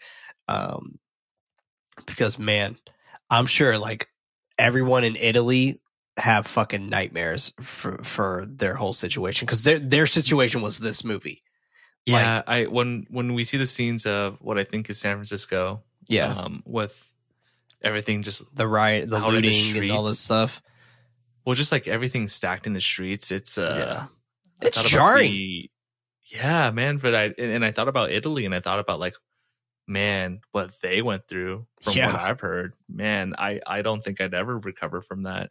No, like I, I would have so much PTSD because of that. Yeah, and like and like genuine genuine PTSD. Like I I legit would like, and I'm sure we're gonna have some type of trauma with this as well. Like uh, like I uh, it, it's it's bound to happen for sure. we all have it already. Yeah, that's true. Meanwhile, Ellis is driving as he tells Erin uh, over the phone that the WHO confirms that Hong Kong samples matches London, Tokyo, and Abu Dhabi. Also, they're seeing large clusters in Frankfurt and Cairo. She she asks if they are any closer to an index patient. He thinks it is it could either be Beth or the guy on the bus in Japan. He asks how she's doing. She is about to explain that she's doing uh, what she's doing. He reiterates, asking her um, how she's doing again. Standing outside the National Guard armory, she dryly claims that she's fine. He reminds her that uh, he was in the field for 15 years and has seen a lot of shit. And if she isn't doing fine, she can tell him. She's walking away from the armory, asking Ellis if he's ever had to tell a man that his wife was cheating on him before she died. He hasn't, thinking that she um, did the best that she could. She doesn't accept that. He shares that she sounds tired and needs to remember to sleep once in a while wondering um, when was the last time she had a meal. She bluntly says Taco Bell. I ain't mad at it. I ain't mad at it. Crunchwrap Supreme sound kind of good right now. Um, Yo, bruh. Uh, Mitch is waiting is watching the news about the cases spreading and um that over 3000 have been confirmed in the western suburbs um as well as the first cases reported in different co- uh, different counties the doorbell sounds off Jory yelling that she's got it he springs up from his chair running to the door telling her not to open it she doesn't understand telling him that it's just andrew he apologizes to andrew telling him um, that he can't let him inside Andrew shares that he just came over to share his condolences. Mitch is just like, get the fuck out of here, Andrew. Mitch I think understands. the th- scene is so great. this is fantastic. Yeah, I, I it- it- genuinely like this scene. I do too, and it's again, it's crazy how this came out in 2011, right? And uh, this really represents the difficulties that uh, some people had with grasping the situation and not really able to comprehend the severity of it. Um, because I'll, I, from my observations, a lot of people are like, "Well, I know this person, so they're not going to get me sick, right?" And it's so fascinating that the human mind works like that because it wasn't just like a rarity to see people think that way, but it was the majority. Yeah. And it's no, like seriously. I trust this person. I know this person well, so I'm gonna I'm gonna interact with them when Definitely. it's on the on the state where the world is shutting down and people Right. are dying by the millions. Um, so fucking wild. Have you seen the um documentary? Um, fuck, I'm blanking out on the name of it, but it pretty much is a documentary about COVID, and um, the f- it start it honestly it plays like a documentary version of Contagion. oh And- wow, Yeah, like I'm not even kidding. Like it starts with day one, and where it was extracted. It talks about the uh, whistleblowing. It, it talks about how we got it in America and how the first case came from a square dancing party, like wow, or a square dancing competition. Like it, Yeah. it's crazy. Like it's fucking insane. On I haven't seen The- it. Um, it's on it's on Hulu. I, I want to say it's like second something, but I, I'll find the name for you if you want to if you're interested. I'll be honest. I'm always trying to escape reality. That's and fair. Dive into fantasy. So No, that's we'll completely watch it. fair. All right, fair enough, fair enough. If you ever change your mind, hit me up. I'm your boy. Mitch understands, thanking him, reiterating that he cannot come inside the house. Andrew has flowers that he wants to leave, but Mitch t- um, does not allow him to. He's like, "Yeah, no, take those with you." Uh, I felt so bad. I felt horrible. Jory shouts that she'll call him later. He tells her that they uh, can't take any chances. Cut to Leonora in her hotel room looking at footage of Beth inside the casino. Beth is watching a card game before sitting down and being uh, and being convinced to play. She's uh, next to a man in glasses. Um, uh, maybe it's called the first wave. I'm not sure. Um, it. I don't know. I can't remember. Um,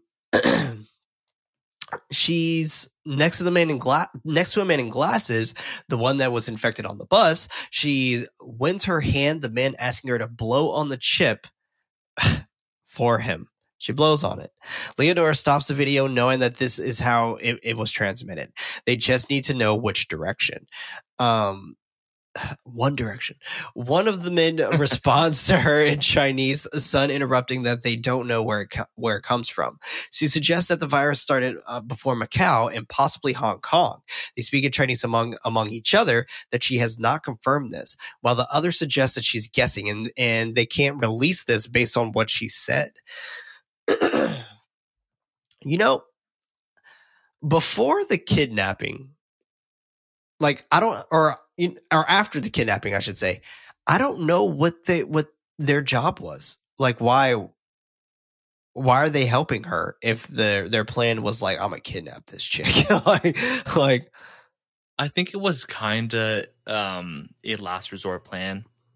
Uh, Yeah, like because we're like their village seemed like it was pretty small and maybe like yeah. the concept like no one no one cares about us. Well, it was this this assumption that different countries had vaccines, but they were keeping it hidden, right? Yeah. it, it looks like this group very much was trying to figure that out through her. And once they were like, okay, we can't get any information, it's time to resort to our backup plan. We're gonna kidnap her Right. to try to get the vaccine. Yeah, maybe yeah, maybe you're right because it it was very very interesting. By the way, the uh documentary for anyone who's interested is called Totally Under Control. That's what it's called. Um because it wasn't. Good title. yeah, great title. Uh, they start speaking in English um, that her pr- uh, pronouncements have serious implications. Um, the virus being too small to be seen on a video camera. Day 14. Erin wakes up with a violent wheezing cough. Fuck. Like, it, it- this is the moment where we're just like, no one's safe. No one is safe. It's Yep. been 14 days. And because she didn't take any precautions whatsoever, this is the outcome. and it's it's really impactful because you don't expect it. Like it seems Right. like this person is becoming one of our protagonists, if not the protagonist. Yeah, she's like our main character.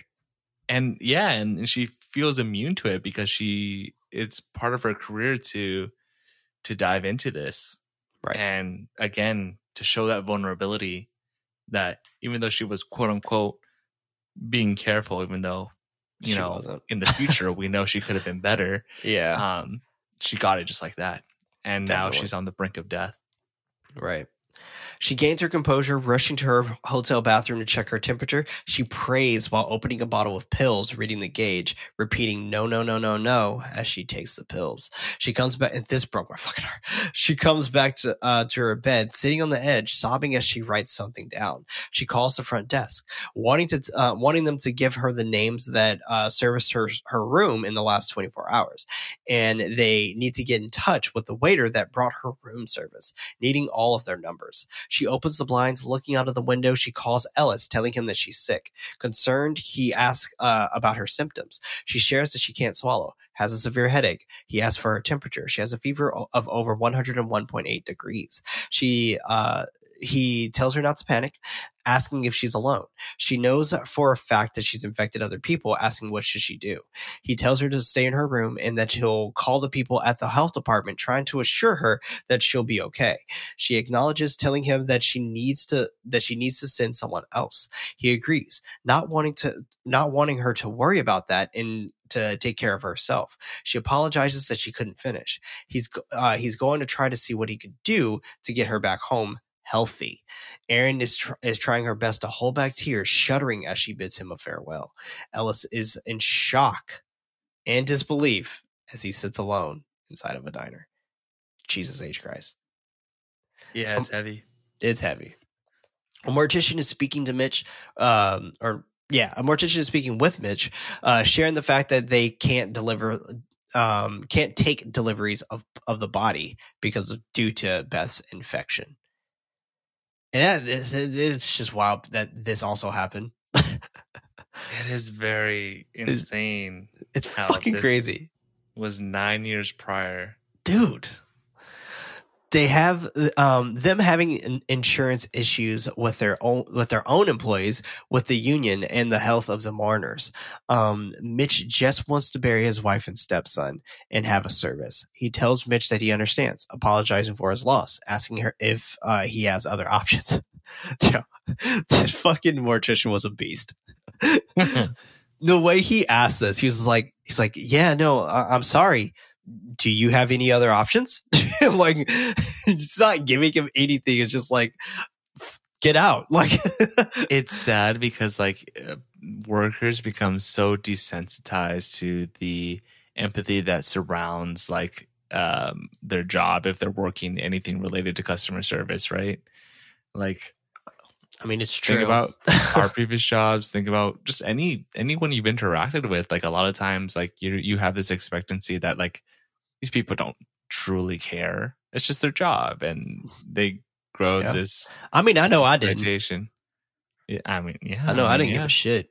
If someone, if someone broke their phone, I'm like, all right, Like- dude, like, straight up like i knew you didn't give a shit no i'm just kidding yeah, yeah. my guy. but like, no, I mean, it's just, it's just genuinely, it's just like, what the, like, what the fuck do you expect out of us? You know what I'm saying? it's wild. wild it's, it's tough yeah. Mitch is speaking uh, with his mother-in-law Sarah. She's upset, not understanding how they can do this, and they uh, need and that they have a family plot there. He tells her that they that they want them to think about cremation. Meanwhile, Jory is texting Andrew as he asks about her dad. She responds uh, with a sad face and really grim. Sarah continuing that she wants to be buried with her daughter and grandson, them being all together. He explains that they aren't going to take Beth and Clark, but he will figure something out. She claims that Beth made mistakes, but she knows that she loved him very much. Back I to the love cons- that it. moment. I just because again, like in retrospect, looking at the pandemic that we're experiencing, um, there's a lot of like older folk that like uh, had trouble grasping the situation too, and this kind of goes with the um with a daughter and her boyfriend earlier, like right. not understanding, and like this elderly woman just she just says. No, I want this, but that's not enough. She thinks just saying "I want this" and being adamant about that will be enough, but it's like right. no, this is for the the the betterment of the larger whole than Exactly. the individual. And Yeah. it's hard for people to grasp that. I mean, he, you, you don't think that mortician wanted that money? Like, Yeah. like, come on, like this is his business, and he's just like, fuck, like, nah, I can't, I can't, like, for the safety of me and my Yeah. my workers, like, nah, I can't do that. And it's tough because like his mother-in-law is you know, she's grieving. She lost her her daughter and grandson And grandson. and and she's she says it herself. I don't understand. And it's very clear that she doesn't. Right. Absolutely. Back to the casino, Beth leaves the table to buy everyone drinks. She calls John, leaving him a voicemail, setting up a time to have a five hour layover in Chicago, wanting to know if that's something he would like for her to do. She buys two drinks, leaving her phone at the bar. Irina, the model who also died from the virus earlier in the film, picks up her phone, calling Beth back. She chuckles, sitting her, her drink down and taking her phone. Leonora pauses the video of their exchange, Sun commenting that it sh- just shows contact. Maybe it going the other way, asking about uh, Lee Fei since he was on the casino floor. She pops in another DVD with more footage. Beth takes a picture. Uh, Beth takes a picture with someone, um, and they throw back their drinks. Um, uh, Lee Fei comes over to collect the drinks. Leonora pauses the video again, com- confirming that it is in fact Lee Fei. Also having footage of Ir- Ir- um, Irina, um, Irina, uh, getting into the elevator to head back into her room, but she left before Lee Fei starting his shift, knowing that it came it came from there, and Beth is the index patient, needing to know needing to know everywhere she went before the casino. Wanting to see her itinerary again. Sun is looking at the, at their info on the whiteboard as he mentions that they say um, that they say the French and Americans have a cure, manufacturing it in secret, and the WHO knows, but they're in bed with the Americans. She asks how she, how she asks who says that. He blatantly claims the internet. she she asks if he believes it, um, but he doesn't know. Um, she asks about his mother. He shares that she um she tried uh forsythia, but she's she wasn't strong. Mentioning that there's a mass grave in in Lantau. She apologizes while going straight back to work, sharing that she's taken the evidence to the ministry and they need and they need to send it to Geneva. Excuse me. He puts his coat. He puts his coat on as they get ready to leave. He calls someone while they are are walking out, speaking in Chinese, saying that um, if they are going to do this, they need to do it now. I was like, "Yo, what are they gonna do?" they did it all right. Cuts to them uh, riding the passenger in the car. The driver looking back at Sun through the rearview mirror. The driver stops the car, a van falling right behind them. Sun gets out of the car, opening Leonora's door, telling her that he needs her to come with him. She doesn't understand as he, as him and two other men continue kidnapping her, putting her in back of the van, throwing her in the back of the van. They handcuff her to the gate. Uh, to I don't know the gate thing in the back of the van. She asks, "What is he? What is he doing?" He apologizes that he, that they couldn't wait any longer. She is oddly too fucking calm for this moment, though. Yeah, it doesn't seem like she she ain't scared at all. Threatened. Yeah, Right. she's not. She she could be just completely naive um, Or in shock. thinking, Like, yeah, maybe. I think it's more so like she believed that like this group was not going to hurt her Right. and that they had no reason to and she was just more so curious about like what are they trying to do Right. because I uh, mean- it seems like she was you know we'll get there but she was very much willing to help them in their cause Yeah, no, absolutely. They end up in the village. She's blind. She's blindfolded as Sun takes her takes her somewhere, commenting that they um that commenting while they cure each other, they are there at the end at the end of the line. He takes off her blindfold her blindfold, um. Sh- Showing her rows of children, women, and seniors, telling her that this is what's left of his village. She asks if they're sick. They aren't yet. Sun wanting to keep it that way, demanding her to stay there with them until they find a cure. She doesn't understand how this is going to help. I didn't either. He's going, um, he's going to use her as leverage to get them in the front of the line. Meanwhile, at the testing and holding tent, Erin is is on one of the co- cots, shivering from her fever. Dave is uh, in a protective. In, Dave is in a protective suit, sharing that Ellis called again and they were having a hard time with logistics to evacuate her. She coughs a wheezing cough he hands her the he hands her um he hands her her phone, um, sharing that Ellis wants her to call if she feels up to it. She coughs as she can as he continues that they're setting up a special area for medical personnel and first responders at the university, wanting to move her there. But the nurses union called for a work stoppage until protocols are in place. I don't blame those nurses. He tells her uh, that it is hard right now and they aren't able to move her just yet. But no, like once again, like this also happened during COVID. Like it's fucking is, yeah. crazy how uncanny this movie is. Like, and I actually like the fact that we watched it two years later versus right at the beginning of the pandemic, because the beginning of the wouldn't have that pandemic, insight. I- I- yeah, exactly. We didn't have all the insight. We were just like, like the beginning portion of the pandemic was, oh shit, this reminds me of Contagion, you know. But a lot of us thought i mean initially like workplaces were like we're gonna we're not going to work for two weeks Yeah, Then it was I remember that. months. Yeah. It was it was wild. Two weeks turning the Yeah. months into indefinite, yeah. and that's crazy. And it's it's crazy because a lot of places that like two weeks we all just stay home, it'll blow by. Right. This will all blow over. And then Man, two weeks passed by and it was just like, wait a second. like, I remember when I was working, I, I'm not going to say the company that, that I was working for at this time, um, even though most people know already, but I'm, I'm not going to say the name based off of what we had to do. Um, but the VPN stopped because it was just so much traffic because thousands of employees were on it at once Oh, and it damn, just stopped working. Damn. Lyle and Ellis chatting about um, not being able to bring Erin back home. Ellis co- comments that she's one that she's one of their own and that he uh, sent her up there and would like to get her back.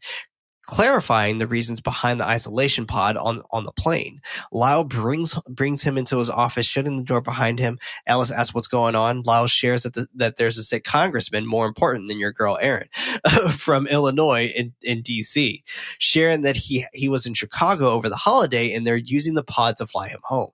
That's fucked.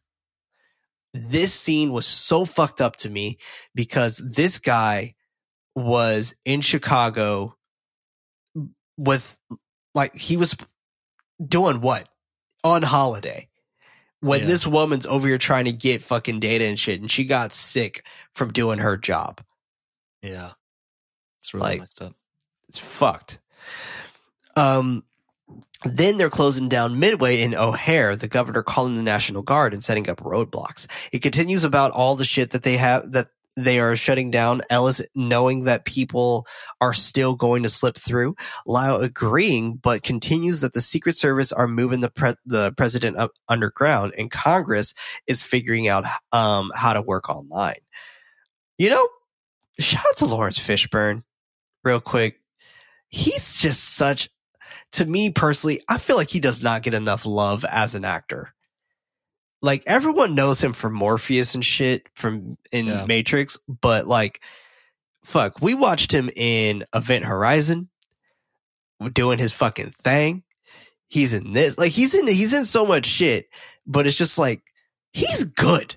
He's just a good Yeah, actor. He is. Yeah. Honestly, like whenever I see him in a movie, I'm like, oh, all right. It's gonna be high budget. Right. Like this, this gonna be good. Like yeah, exactly. Knowing when the uh when the word goes out, there will be a, a run to run on the banks, gas stations, grocery stores, etc. Ellis knows that people will panic and the virus will be the least of their worries, it tipping over. Lyle tells him that they need to make sure that nobody knows until everyone else knows. Cut to Alan sharing that he's running 101 temperature to a webcam, claiming that it is higher than it was earlier, his head hurting and throat feeling like it's closing. He shows a vial of forsythia, sharing that he's been taking it since the onset of symptoms, pouring it into a drink, chugging it, claiming that he's uh, here tomorrow. Um, then they'll know it works. He logs out. Ellis watching his video. Um, Ellis Ellis's fiance, uh, Aubrey, who I legit thought was his daughter in the beginning. I thought Aubrey was his daughter for a second there. I thought the exact same thing. Completely and as they caught me with it. I'm like, yo, come on, what's this casting?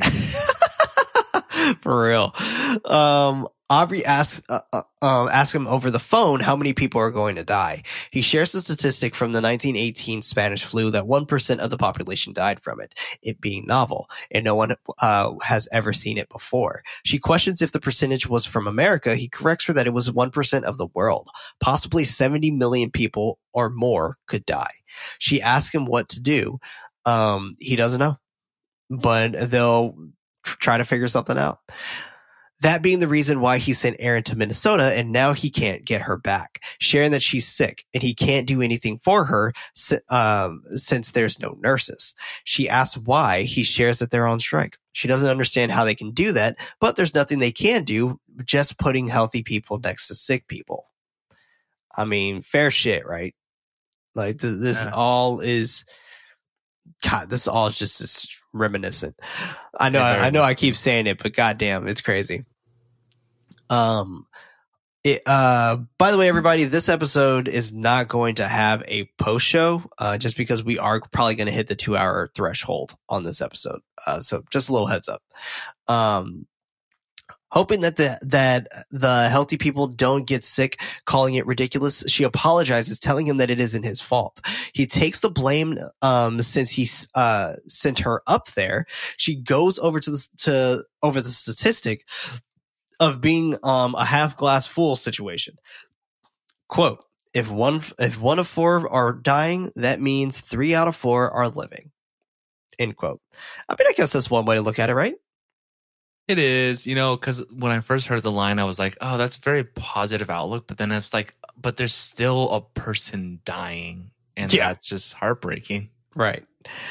Claiming that uh, the odds are in, in her favor, he instructs her to get in her car and drive down to Atlanta right now.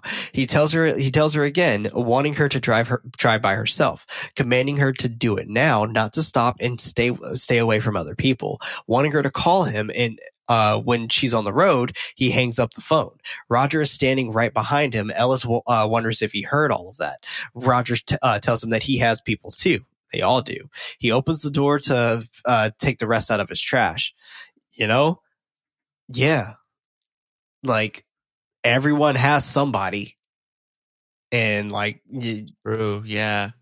But yeah, on. I mean, I do see like if you're in a position where you have that information, and I, I don't blame him for like telling his loved one to like, you know, pack up, don't tell anyone, and go.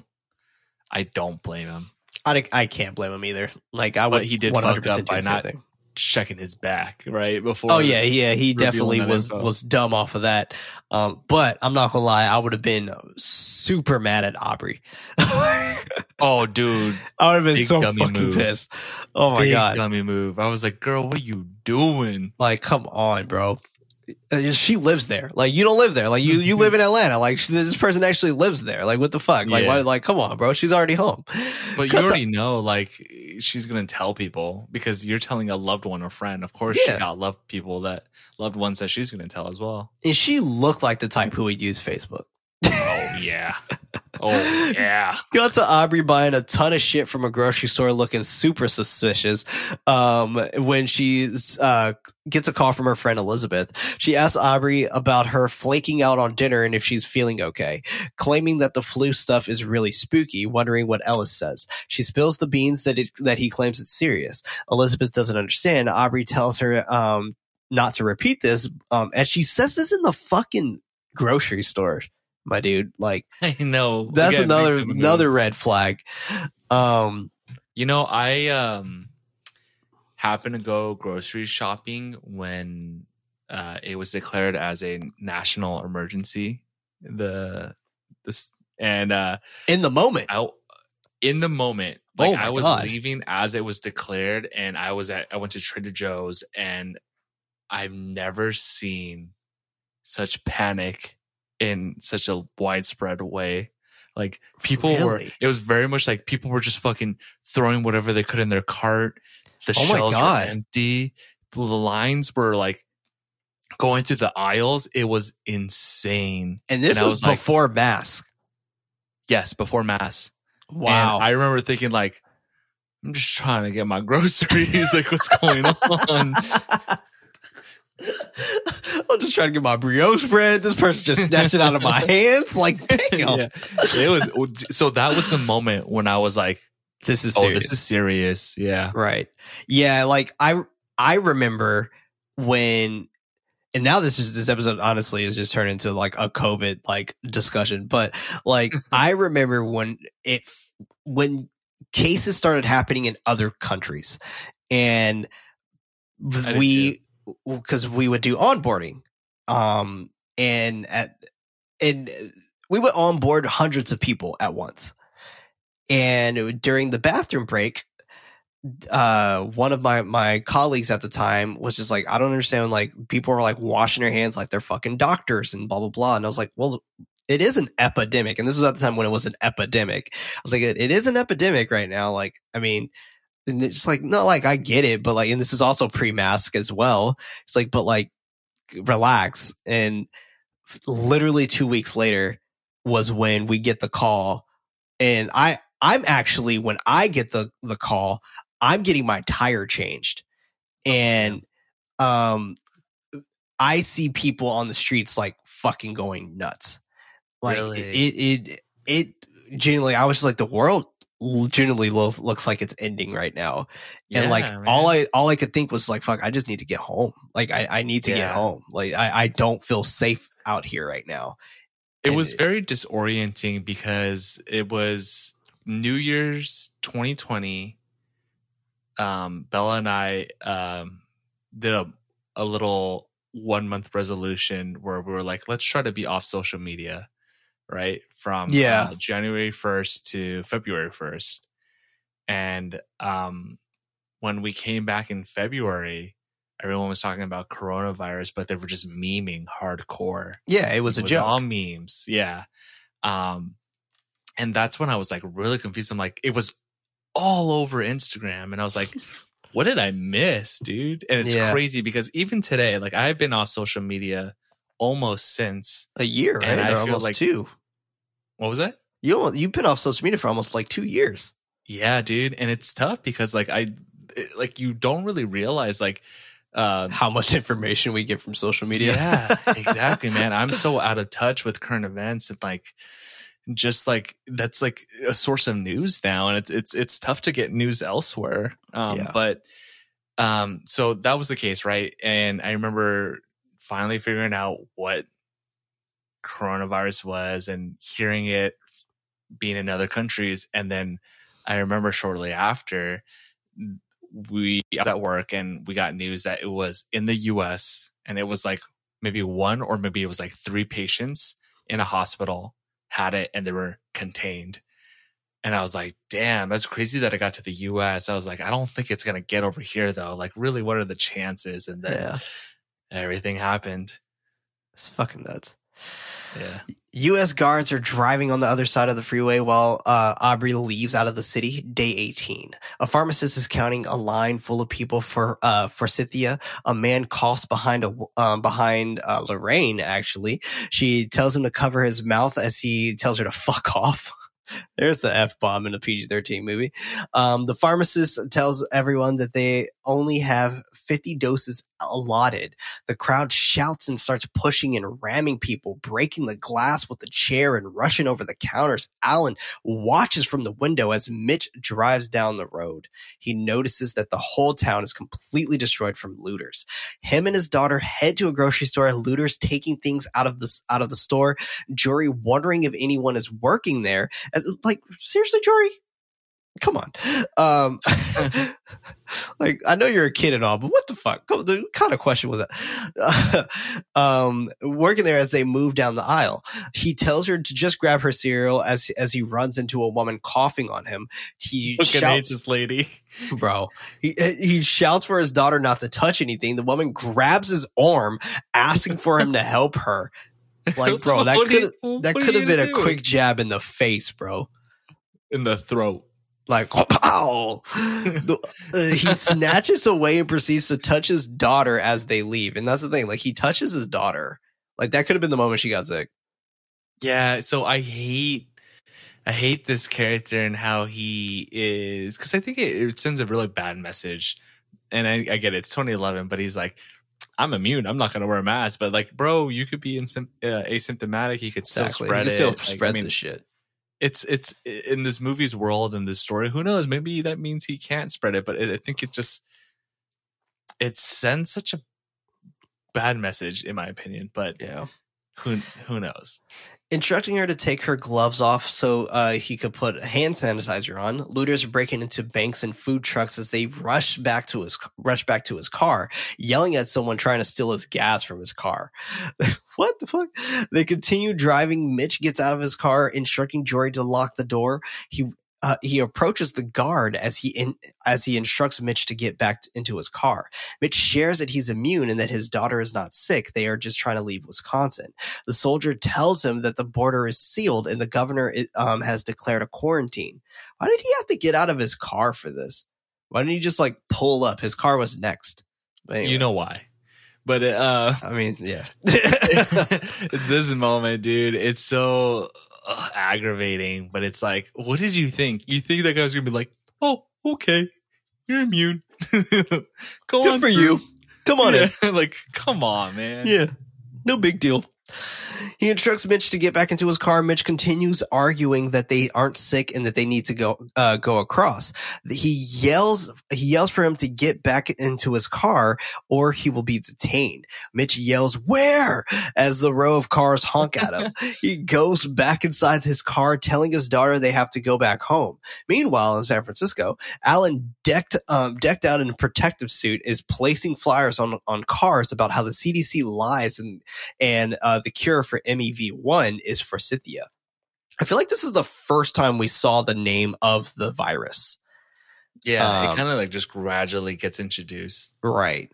He hears Lorraine coughing on his doorsteps. Um, he asks her what she uh, what she's doing there. And you know how I know like this is fake and phony. This dude lives in fucking Pac Heights and he's a freelancer.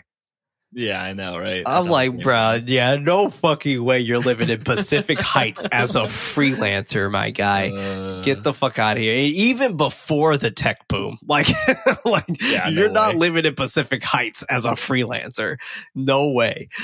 Um, she shares that that uh, they she she shares that she thinks that she had a seizure and can't find um, medicine in the stores. He yells that he doesn't have any uh, any there because uh, people broke in. She tells him that she that she's pregnant, trying to offer him money for it, and he's like, like, yo, I I told you I don't got any. like, like, I'll gladly take your money for it, but I don't got any right now. she sobs as she tries to walk down the um oh wait i skipped a part he reasons that he will bring it to her when he gets it and for her to go home she sobs as she tries to walk down the hill cut to Erin on the um in excuse me, cut to Erin on a cot, a man shivering, asking uh, if he can get another blanket. The nun apologizes, sharing that she um, that they're all out of blankets, hoping that there'd be more donated soon. He asks about the heat to be turned up. Um, Erin weakly offers him a offers him her jacket, even though she just like just drops it on the floor. Quick cut to her dead body in a body bag inside of a hole in the ground. Dave standing over her with flowers. Wow. Dave is an odd character. He he is. He's so he out of place here. Sensitive and even I don't know. It it almost felt like he was completely detached. Right. Know? Yeah. And I think that is just more of a, a, a reflection of like those that have to be in these roles, right? The ones Definitely. that have to take the bodies and so on. And that's, that's crazy to think mm. about. It really is. He walks out of the uh, he walks out of the hole as more bodies get piled in, asking when did they um, run out of body bags. The man answering two days ago, and and they're trying to get more from Canada, but the, uh, they want to wait and see. Ellis pulls up to the CDC to an angry mob shouting and pounding on his windows. Gupta is speaking with Ellis for a TV interview. Interview. Gupta bringing up stories of the internet about a, a certain drug to be effective against MEV1, but Homeland Security is telling the CDC to not make announcements until stockpiles of the drug can be secured. Ellis shares that several are continued to be tested, uh, Ribavarian, um, or Ribaver, whatever science word, um, uh, being among them. But right now, the best of defense is uh, to social distance, which I 100% have not heard social distance until this movie. And it was such a like quick word, social distance. And now yeah. it's just like it's it's totally like a part of our vocabulary. Yeah. no handshaking, staying home when you're sick, washing your hands frequently, things that should just kind of be obvious. Um, Gupta asks for the, the numbers of how many people died from the virus. Ellis finds this to be a difficult question to answer, and they are still working on finding the, that number. Sharing that 50 states with different health departments that are following different protocols are making their are making their gathering hard. Alan sits down for, uh, from a studio in San Francisco, Gupta bringing up into the com- bringing him into the conversation, asking Alan why he tweeted that the truth is of the virus is being kept from the world, allowing friends um, from the current administration to benefit from it, both financially and physically. Alan explains that they are uh, therapies um, that they know are effective, like uh, forsythia, and they don't appear on the CDC website. Gupta asks about his message on his blog, referring to the pharmaceuticals and uh, WHO are in bed together. Alan claims they are working hand in hand, taking their money. Ellis cuts him off that the CDC is exploring forsythia and other homeopathic treatments, but right now there is so uh, there's no science to back any of these claims. Alan Alan and Ellis argue back and forth about either being for the people or not. Alan shouting that Ellis is being disingenuous when he says every uh, American citizen. Ellis continuing that they are working very hard to treat it, but don't have enough information yet. Sharing uh, that they uh, sharing what they do know in order to become sick, you have to come in contact with a sick person or something that they've touched. Firing back at Alan, in order to get scared, you just have to follow a rumor, the television, or the internet. Thinking that uh, thinking that what Alan is spreading is far more dangerous than the disease itself. Alan calls him funny. Sharing information attributed to Al- Ellis on Facebook from Elizabeth Nygaard about the quarantine in Chicago. Hours before it was announced to the public, that being the reason why he believes he's being disingenuous. Gupta calls the allegations wild, asking what Ellis uh, can tell tell them about what communication appeared and when, adding what his relationship is to Elizabeth. I'd be like, I don't know her the fuck? no, no, Elizabeth shit. Ellis shares that he's not aware of this. Alan, sh- um, Alan shouting um, that uh, it is there, demanding Ellis to educate the true meaning of the R naught of two. Ellis is silent. Alan still on the floor. Quote, on day one, there were two people with it. And then there were four, then 16. Next, it'll be 256. And then it's 65,000. And it's behind you and above you and all around you. In 30 steps, it's a billion sick in three months. End quote. That being, um, where they're headed, arguing that Ellis knows this and being the reason why he won't share the numbers of the dead.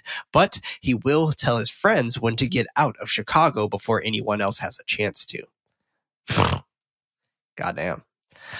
Lyle sits down with Ellis commenting that they're um, looking for a scapegoat and Alan made it easy. Dennis comes into the room sharing that there will be an, an, investigation, adding that they don't want to see him in front of a camera anymore. Day 21. David is in the lab checking on an email from for the updated uh more science shit. but wait, hold on. Let's unpackage some of this shit really quick that this whole interview section just had because goddamn wow. Like this was interesting. The fact that like we had these two people come on uh, to kind of pretty much argue with each other and downplay and upplay. Like it was fascinating. More on the I fact was, that like how did they think of this? Yeah.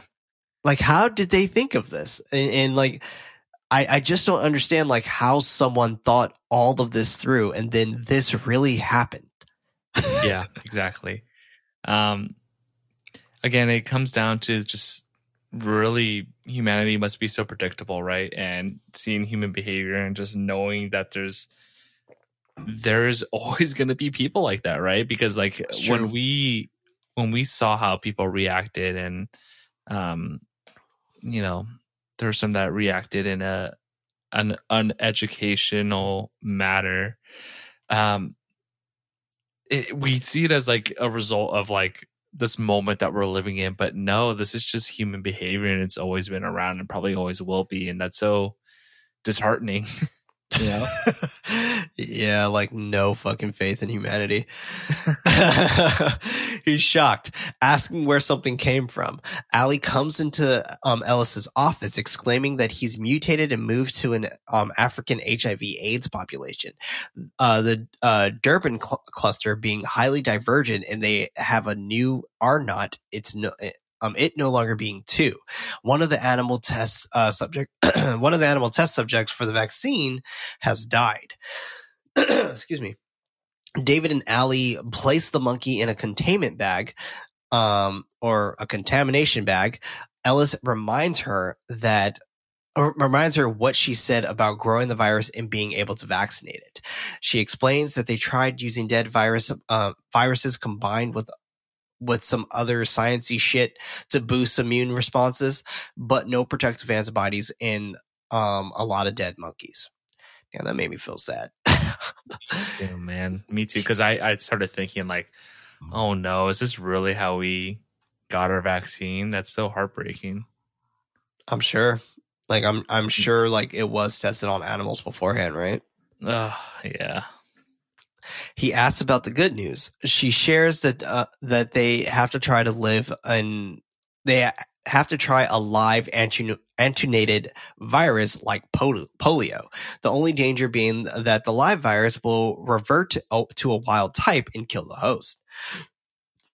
He asks what uh he asks when will they ha- know about that. She responds that she'll ask the monkeys. Once again, made me sad. Yeah. Ellis speaks with the officials about the mortality rate fluctuating between 25% and 30%, depending upon under, underlying medical conditions and other factors. They're predicting an R naught of of no less than four with the new mutation. Without a vaccine, he is approximating one in 12 people will contract the disease. Montage to empty streets, buildings, prophet or prophet posters uh, of Alan, memorials of people that died. Alan goes to Lorraine's um, home, noticing that she's passed away with her memorial set up on the steps. He walks up to the uh, he walks up the hill past the cleanup of bodies from people in hazmat suits. Day 26. Guards are handing out meal ready kits in, li- in the line of people. One of the guards shares the shitty news that they are running out of, out of meal kits. Some people start pushing and stealing other people's kits. Mitch, um, helping a woman who's being attacked. They all rush to a truck with nothing inside of it as he yells that there's nothing inside. Back at home with Jory, um, they are watching the news about the death toll reaching 2.5 million and the president releasing a statement from an undisclosed location, implement, implementing man- mandatory curfews in major metro areas after the second day of riots. This is fucking insane. Like, this is crazy. And I'm glad we didn't co- come completely to this, but like, we were pretty fucking close. Like we were very close, man. We were really close. Like we were extremely close to coming to something quite like this because we there, there was a time that we could not buy toilet paper. Yeah, I remember. we could not literally buy toilet paper. I was freaking out, man. Like I I had to go to a hardware store to get sandpaper like toilet paper from my ass oh, cheeks. I thought you were going to say sandpaper. I was like, what is wrong with you? Dude, last resort. You're like, just uh, shower. but no, like, it, it's, it, it, it was crazy. Like, that this, this was the scariest part in this movie were the riots because like this felt it was, really it close to home. Very, very scary. Um, this was scary as fuck. But this next part scared yeah. the shit out of me. Yeah, Jory falls as, falls asleep with headphones on. Mitch takes them off of her. He overhears gunshots from next door. He looks out of the window, seeing the flashes ring out from his neighbor's house. He tries to call the police, watching the watching two people with a gun fleeing the home. No answer from the from the police, just a list of suggestions. Day 29. Mitch heads over to his neighbor's house, police cars flying down the street. He knocks on their door, no answer, going around back calling for his neighbor Mark. He breaks the window um he breaks the window on the door and heads inside, raiding his house for foods for food and guns. Heading back at to his to his home, placing the gun by the door. He calls for his daughter. She doesn't answer. He searches around for her all over the house, but she um but can't find her. Um, but he notices her footprints in, on the snow. Jory is doing snow angels with Andrew. She complains that she can't uh, feel her hands. He gets on top of her, taking taking off his mask, claiming to be fine and that he and that they can't give it to each other since neither of them have it. She turns her head, moving her mask down, but um, and they are about to kiss, but Mitch cock cock blocks and throws him off his daughter. oh man. Bro. I legit thought he was gonna like hit him in the face with the shotgun when I first watched this. Oh damn. No, I wasn't expecting that. I mean, he Um, looked like he was mad. yeah, he does. But he seemed like he was a really understanding parent throughout all this. Um, yeah, I mean, he threw his daughter man. a prom. That's awesome. yeah. But this kid, man, this boyfriend, it's like, what are you what are you doing, kid? Bro, he, like that he's hop me. up on hormones, horny as Yeah, fuck. I was like, that like, would have been me. like, like he's like legit like one one track mind. Like, yo, we don't got the virus, boo. So what's good with you? Like, Yeah, but, but at the same time, I'd die for you. yeah, for real. Like, oh my god, yelling for him to get away, telling him to go home. He commands her to get up, taking uh taking her back home. Cut to Allie speaking with Ellis on the phone. He he wonders if they are close to a breakthrough. She suggests if they if they were, they still need to do human trials, the clearance and approval, th- then distribution, and lastly training survivors to uh, give um inculation in, inculation. Oh my gosh, whatever. Um, all of that, all of that taking months. He shares that Homeland Security wants to know if they uh, can put a vaccination in the water supply, like fluoride. F- fuck. Like yeah, that was like a big red flag for me. yeah, same. I mean, but that is what they did. There is fluoride in our water supply. So, like, yeah, that's that's a thing. Wow. Yeah, that's a thing. um she tells him she tells him that she's going home now, wishing him a Merry Christmas. Ali is back on, inside the lab, pleased with her vaccination test subject number 57, uh, cause he's like staring at her and just like, get that monkey out of there. Fuck. Opening the vial, um, and trying the vaccine on herself before, uh, driving to a hospital, waking in, w- walking inside the facility, past all the sickly people into a room where where um her dad is coughing and wheezing. She closes the curtain, stroking her dad's face before taking off her glasses and mask. He asks what she's what what she's doing. She tells him that it's okay. She asks uh, asks him if he remembers Dr. Barry Marshall, who taught the bacteria um who thought that the bacteria caused ulcers, not stress. Giving herself the bug and curing himself, uh, or giving himself the bug and curing himself, she shares that she's testing her vaccine. Like it's going to work that fast. Yeah, I, I thought the same thing. But like, goddamn, come on now. Like that naive ass. Um, Yeah. he coughs, commenting that this is different, and he doesn't want uh, want her to want her to get sick, not wanting to take a chance.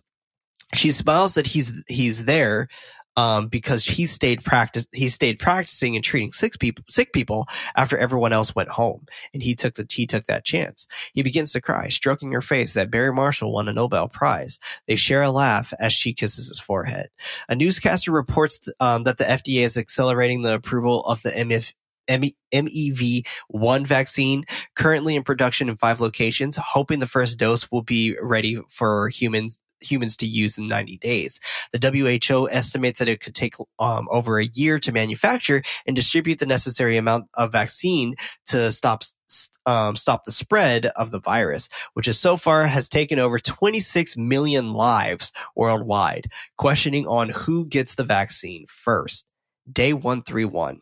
Aubrey is in a corner of her house crying as a mass thieves ransack her house. One of them coming up to her asking where the vaccine is. She cries that she doesn't have it. The man calling bullshit since Ellis works there, knowing that he gets it first while attacking her. Now, this is something that I did find super interesting. How people were going fucking ballistic for this vaccine.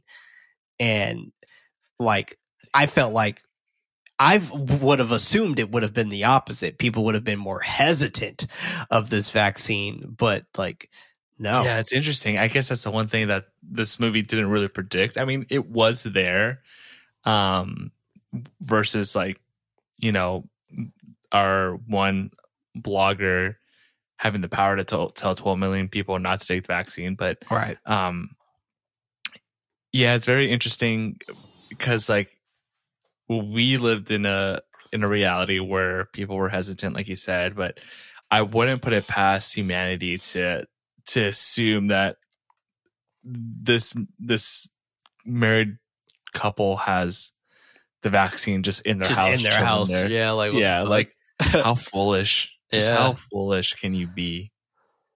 Ellis But I shoots guess home. that's desperation. I mean, yeah, no, it, it for sure is desperation at this point, right? I mean, 131 days. Like at this point, you're just like, fuck, man. Like Hey, it's man, almost a year. Done, we've done over 600, so I mean, that's true. That is true.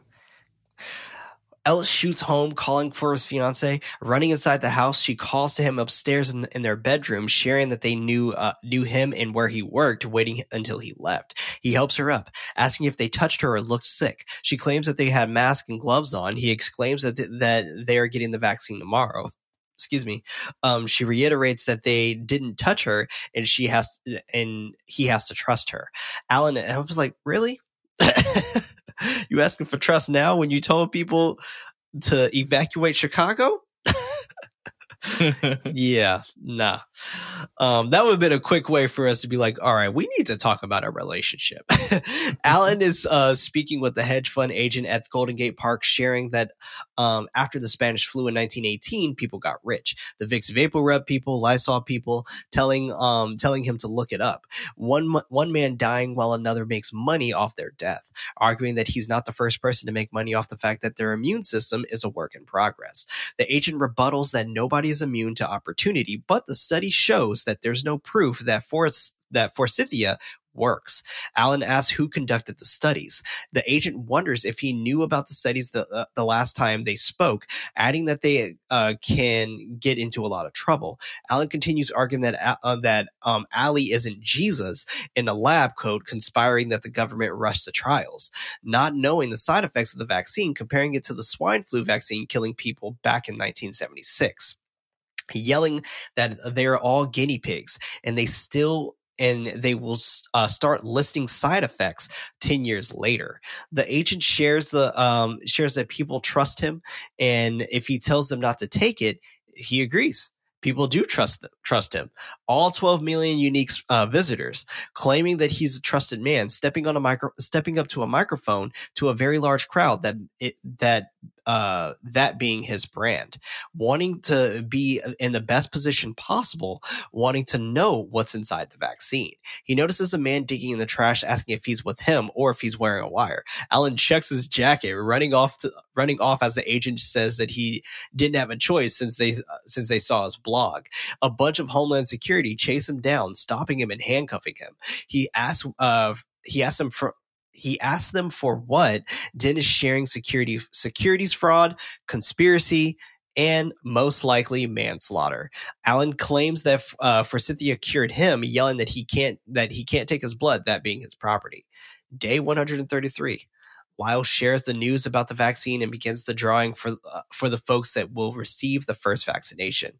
I am so happy we didn't do it this way. yeah, Because goddamn, that.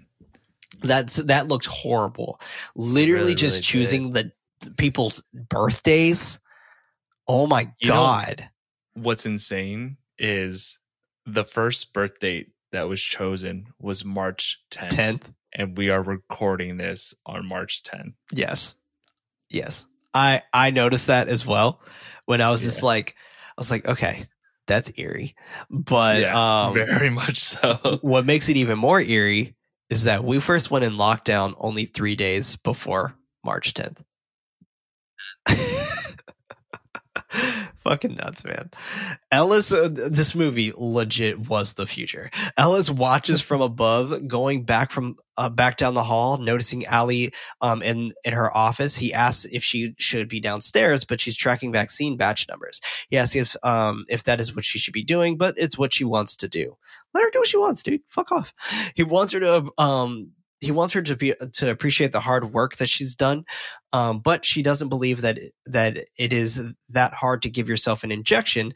Asking um, about Erin, her father, or him, questioning that questioning to take a bow while he gets hauled by Congress, wondering what to say when they ask about that. He leans in that he um, that he told a loved one who told a loved one that he, and that he'd do it again. He reminds her that he's that she's saved millions of lives, considering that a great that a great and true story.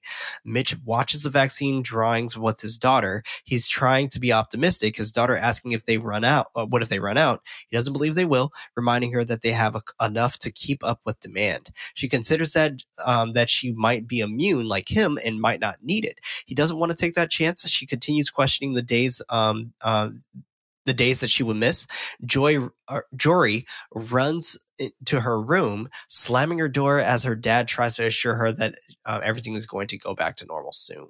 Andrew shares that she that he's th- that he's three, um, and she tells him that she's uh, 144 days away from her vaccine. That fucking sucks. God damn. Cut back to the village that Leonora is held hostage in, who I completely forgot about. Like, yeah, it, it they design this to be forgettable. This scene as a way of like, oh, remember her? Yeah, exactly. She asked one of the children that she's teaching about um, how to say a word in Chinese. Sun comes up to her telling her um, that they have to leave because he just landed. She tells the students um, to keep drawing and so we'll come back and finish the class, rubbing one of the kids' faces at, and that she'll see them soon. They are uh, driving to a destination. Sun, Sun going over to going over the instructions to someone on the phone of what they of what they want, or they'll never see uh, Leonora again. They hand her the phone. She tells him that that she's fine and give them what he asked for because she just wants to go home. Sun uh, takes back the phone, willing to give her co- uh, coordinates once they have the vaccine. They need to meet up. Uh, they make they make it to the meetup spot. Coming out of their van, Sun asking if the doses are French or American. The bargainer sharing that they didn't have enough and um, to make make some there, claiming that uh, claiming that uh, it is the same formula. Damien opens the trunk, promising him that it's effective. Sun takes out the takes out the steel briefcase and goes to the back of the van. The man asking where Leonora is as they hold him at gunpoint. She opens the brief, or Sun opens the briefcase, checking the vac- vaccines, um, but he doesn't know what it what it is. He has her take uh, take a dose first through her nose. She nods her head. Um, she calls them she calls them off and they start to leave uh, or he calls them off and they start to leave damien shouting that, uh, that this isn't part of the agreement. They drive away leonora left on the side of the road. He checks he checks on her and she claims to be fine. Cut to them waiting at the airport. Damien handing her a silver package. He shares that that it is her vaccine it is her vaccine and that the one that she took was a placebo. She's surprised. He compl- he explains that the Chinese officials insisted because of all the kidnappings and uh, they don't uh, negotiate with kidnappers. She grabs her bags, running running to leave out of the airport to make it back to the village. This was so fucking dumb to me. Like, you think so? Yeah, I did not like this scene. Uh, mainly because like, did you not like? It, it's just it's such a plot hole. Cause it's just like, okay, but but then what? When she goes back to the village, like then what? Like you just say yeah. like like hey, don't take that as placebo. Like well, I think it's um the way I grasp it is that like it seems like they were isolating in the village for a while, right? And that they have no contact with anyone that wasn't from the village. And right. the fact that they, you know, left to do this exchange, they could be carriers now, and they're going back to the village. okay, so but I think she's trying to warn them. But think about this. What about her? She went to a whole fucking ass airport. Airport and then yeah, it's a really good point. like, you know, so I I don't know. Super interesting. That's a good point. Mitch gets uh gets wristbands um uh, Mitch gets his wristband scanned to go inside of a mall. He goes into a department store. Meanwhile, Alan is wiping off his his fingerprints uh, or his fingerprints from getting taken, Dennis exposes him, knowing that that he never had the virus and that he lied, knowing that the forsythia is also a lie, and he made over four million dollars talking about it. He continues telling Alan that he's going he's going to go away for a long time, and so is his money. Alan um Alan knows what to tell people, not to uh, Alan knows what to tell people, and it's not to get the vaccine. Other other another man comes into a into a room, whispering in Dennis's ear. Alan smiles, asking if he can if he can go now. Dennis sarcastically congratulates him on making bail because 12 million other people are just as crazy as he is. Fuck. That's absolutely insane. Lyle opens up a container of vaccines for Ellis and Aubrey. He tells Ellis to congratulate Aubrey for him, wanting to shake his hand, but not wanting to set a bad example. Ellis shares that they are going to have a, a real wedding ceremony inviting Lyle. He knows that Aubrey wants to take the vaccine together, denying taking his there. Lyle mentions that they scheduled the hearing and they both have uh, to testify. Ellis opens up the um, opens up the case and takes out the vaccine giving it to Roger's son. He tells Roger that he uh, can't give him a bracelet, but he'll uh, know um, that he'll be safe. Roger's uh, Roger's son shakes his hand, uh, shakes his hand, giving him a brief history about handshakes. Okay, um, he shakes Mhm. Roger's hand and heads back to his car, putting on his bracelet. This was a big surprise to me, and it was very heartwarming. Yes, really I was very character. very happy that he did this for him.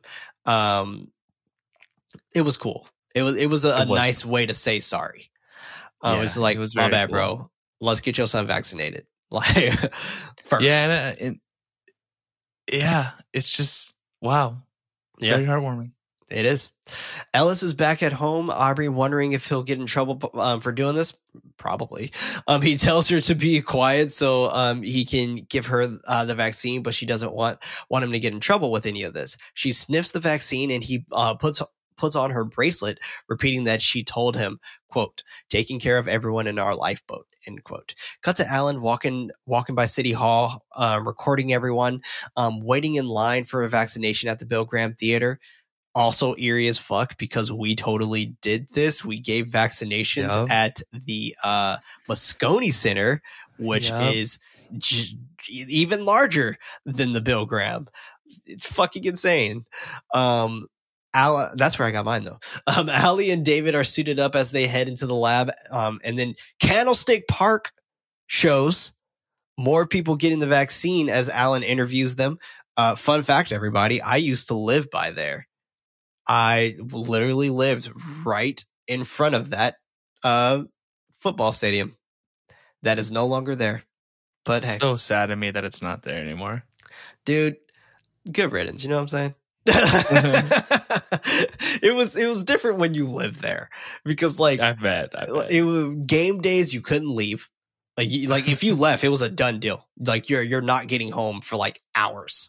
oh uh, man, but, like- you're right. I would hate that. Yeah, it was horrible. I would used to hate having work on game days because like I would be like, well, fuck, like I literally have to stay at work uh, three to four hours longer just so I am not sitting in traffic. Damn. Horrible, horrible, horrible time, horrible time. The only cool part is that uh, the city did allow us to um, use our homes as uh, parking parking spots, and we got paid for them Oh whoa. pretty cool. Um, Ali, uh, at Candlestick Park, more people are getting the vaccine as Alan interviews them. Ali and David add the vaccine to their uh, cryogenic chamber, allowing it to sleep the sweetest of dreams. Jory opens up uh, a gift from her dad, telling her, um, telling her to be ready at eight. She opens the gift, and it is a dress that she's stoked about. Um, and Mitch finds his wife's camera. Uh, that she took to her in Hong Kong, took with her in Hong Kong he starts going through the pictures at first remin- um, reminiscent to a happy uh, to a happiness which then turns into um, grief this was so fucking sad oh my god jory got comes his da- moment. Ugh. Jory comes down uh, the stairs with her dress on and off at the prom night setup. She puts on some music. Then uh, the doorbell rings. Smiling, she um, goes to answer it. And um, as Andrew is standing outside, smiling, showing off his wristband, um, he's like, "I stole this off this kid." I'm just kidding. Uh, Jory calls out to him, asking if he's coming. Uh, Um, he answers that he's just uh, looking for the camera. Oh, wait. She lets him inside while Mitch is upstairs, uh, finally able to mourn his wife. Jory calls out to him, asking if he's coming. He answers that he's looking for her for the camera. He finishes his sobs while Jory and Andrew are dancing at dancing the night away. Mitch makes it downstairs, smiling at his daughter's happiness. Cut to AI um AIMM um Alderson bulldozer knocking down a palm tree that had bats in it, a bat landing on a banana tree, flying into a pig farm and dropping a piece of banana inside, a pig then eating said banana, that pig then is sold, a chef prepping that pig, being called out to meet with Beth, he wipes his hands on his apron going out and touching Beth's hands to take a picture. Then day one appears on the screen. Then credits. Wow. that was so satisfying to It was so satisfying. be able to see how it started because people want to know that. And um, you know, I also think it's a commentary that like, you know, we're not very sanitary No. the human race, you no. know. It's gross. And It's we gross. could be so much better at it, but people just don't care. yeah. Like, bro, you were just dealing with a whole ass dead pig and you just Yeah. go wipe your hands on your apron? Exactly. Jesus fucking Christ. You you disgusting, man. Anyway, I got some very quick movie facts for us here because we tired and we gonna go to bed soon. Uh, Movie fact. Most of the main cast took a very little pay to be in the movie. Gwyneth Paltrow worked basically for free and shot her scenes in Whoa. less than three days. Whoa. Yeah, yeah. Kate Winslet filmed her role in ten days. Man, I'm Very really surprised to hear that. This is the first film that Gwyneth Paltrow, Matt Damon, and Jude Law have worked on together since The Talented Mr. Ripley in 1999. However, Law doesn't have any s- scenes with either. And although Damon's and Paltrow's characters are husband and wife, they are shared the screen for only one minute. Yeah. In the kitchen. Pretty great, pretty great. Um, let's do just one more here. Uh, fears of COVID 19 virus that began overwhelming the world in March 2020 have prompted movie fans to re examine this movie. According to Warner Brothers, the film was listed at the, at the 270th position among its ca- catalog titles at the end of December 2019. Since the beginning of 2020, the film has jumped to second place, bested Wow. only by the Harry Potter movies. That's fascinating. yeah, fucking crazy as shit.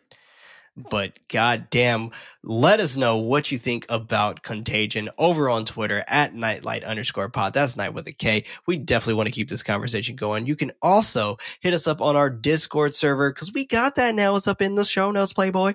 Um, so definitely hit us up in there as well because we definitely want to keep this conversation going. But the next film that we are going to be covering is Pontypool, which I'm extremely excited about. Super underrated gym, and I really think David's gonna like this. hey, hey, hey, hey, hey, hey, hey, hey, hey. But this was Knight Light, a horror movie podcast. I was one of your hosts, Prince, also known as Head Knight. Alongside me, we had David Day spoopy, everyone. Tired Spoopy Boys, also known as Nightly. Our efforts to get the show out is not enough. We need your help to spread us out to more ghoulish nights. Rating us with five stars is very helpful on both Apple Podcasts and Spotify, but we would love for you to recommend this podcast to someone who would actually enjoy it. You can further support the show over at patreon.com slash goodnightlife. That's signed with a what? Okay. By pledging on Patreon, you have access to the show ad free and as early as Monday with the post show, except for this episode because it's two and a half hours. If you don't have any bucks to toss, don't worry. An episode is released every Friday on most podcast services around the world. And remember, everybody, don't forget your nightlight.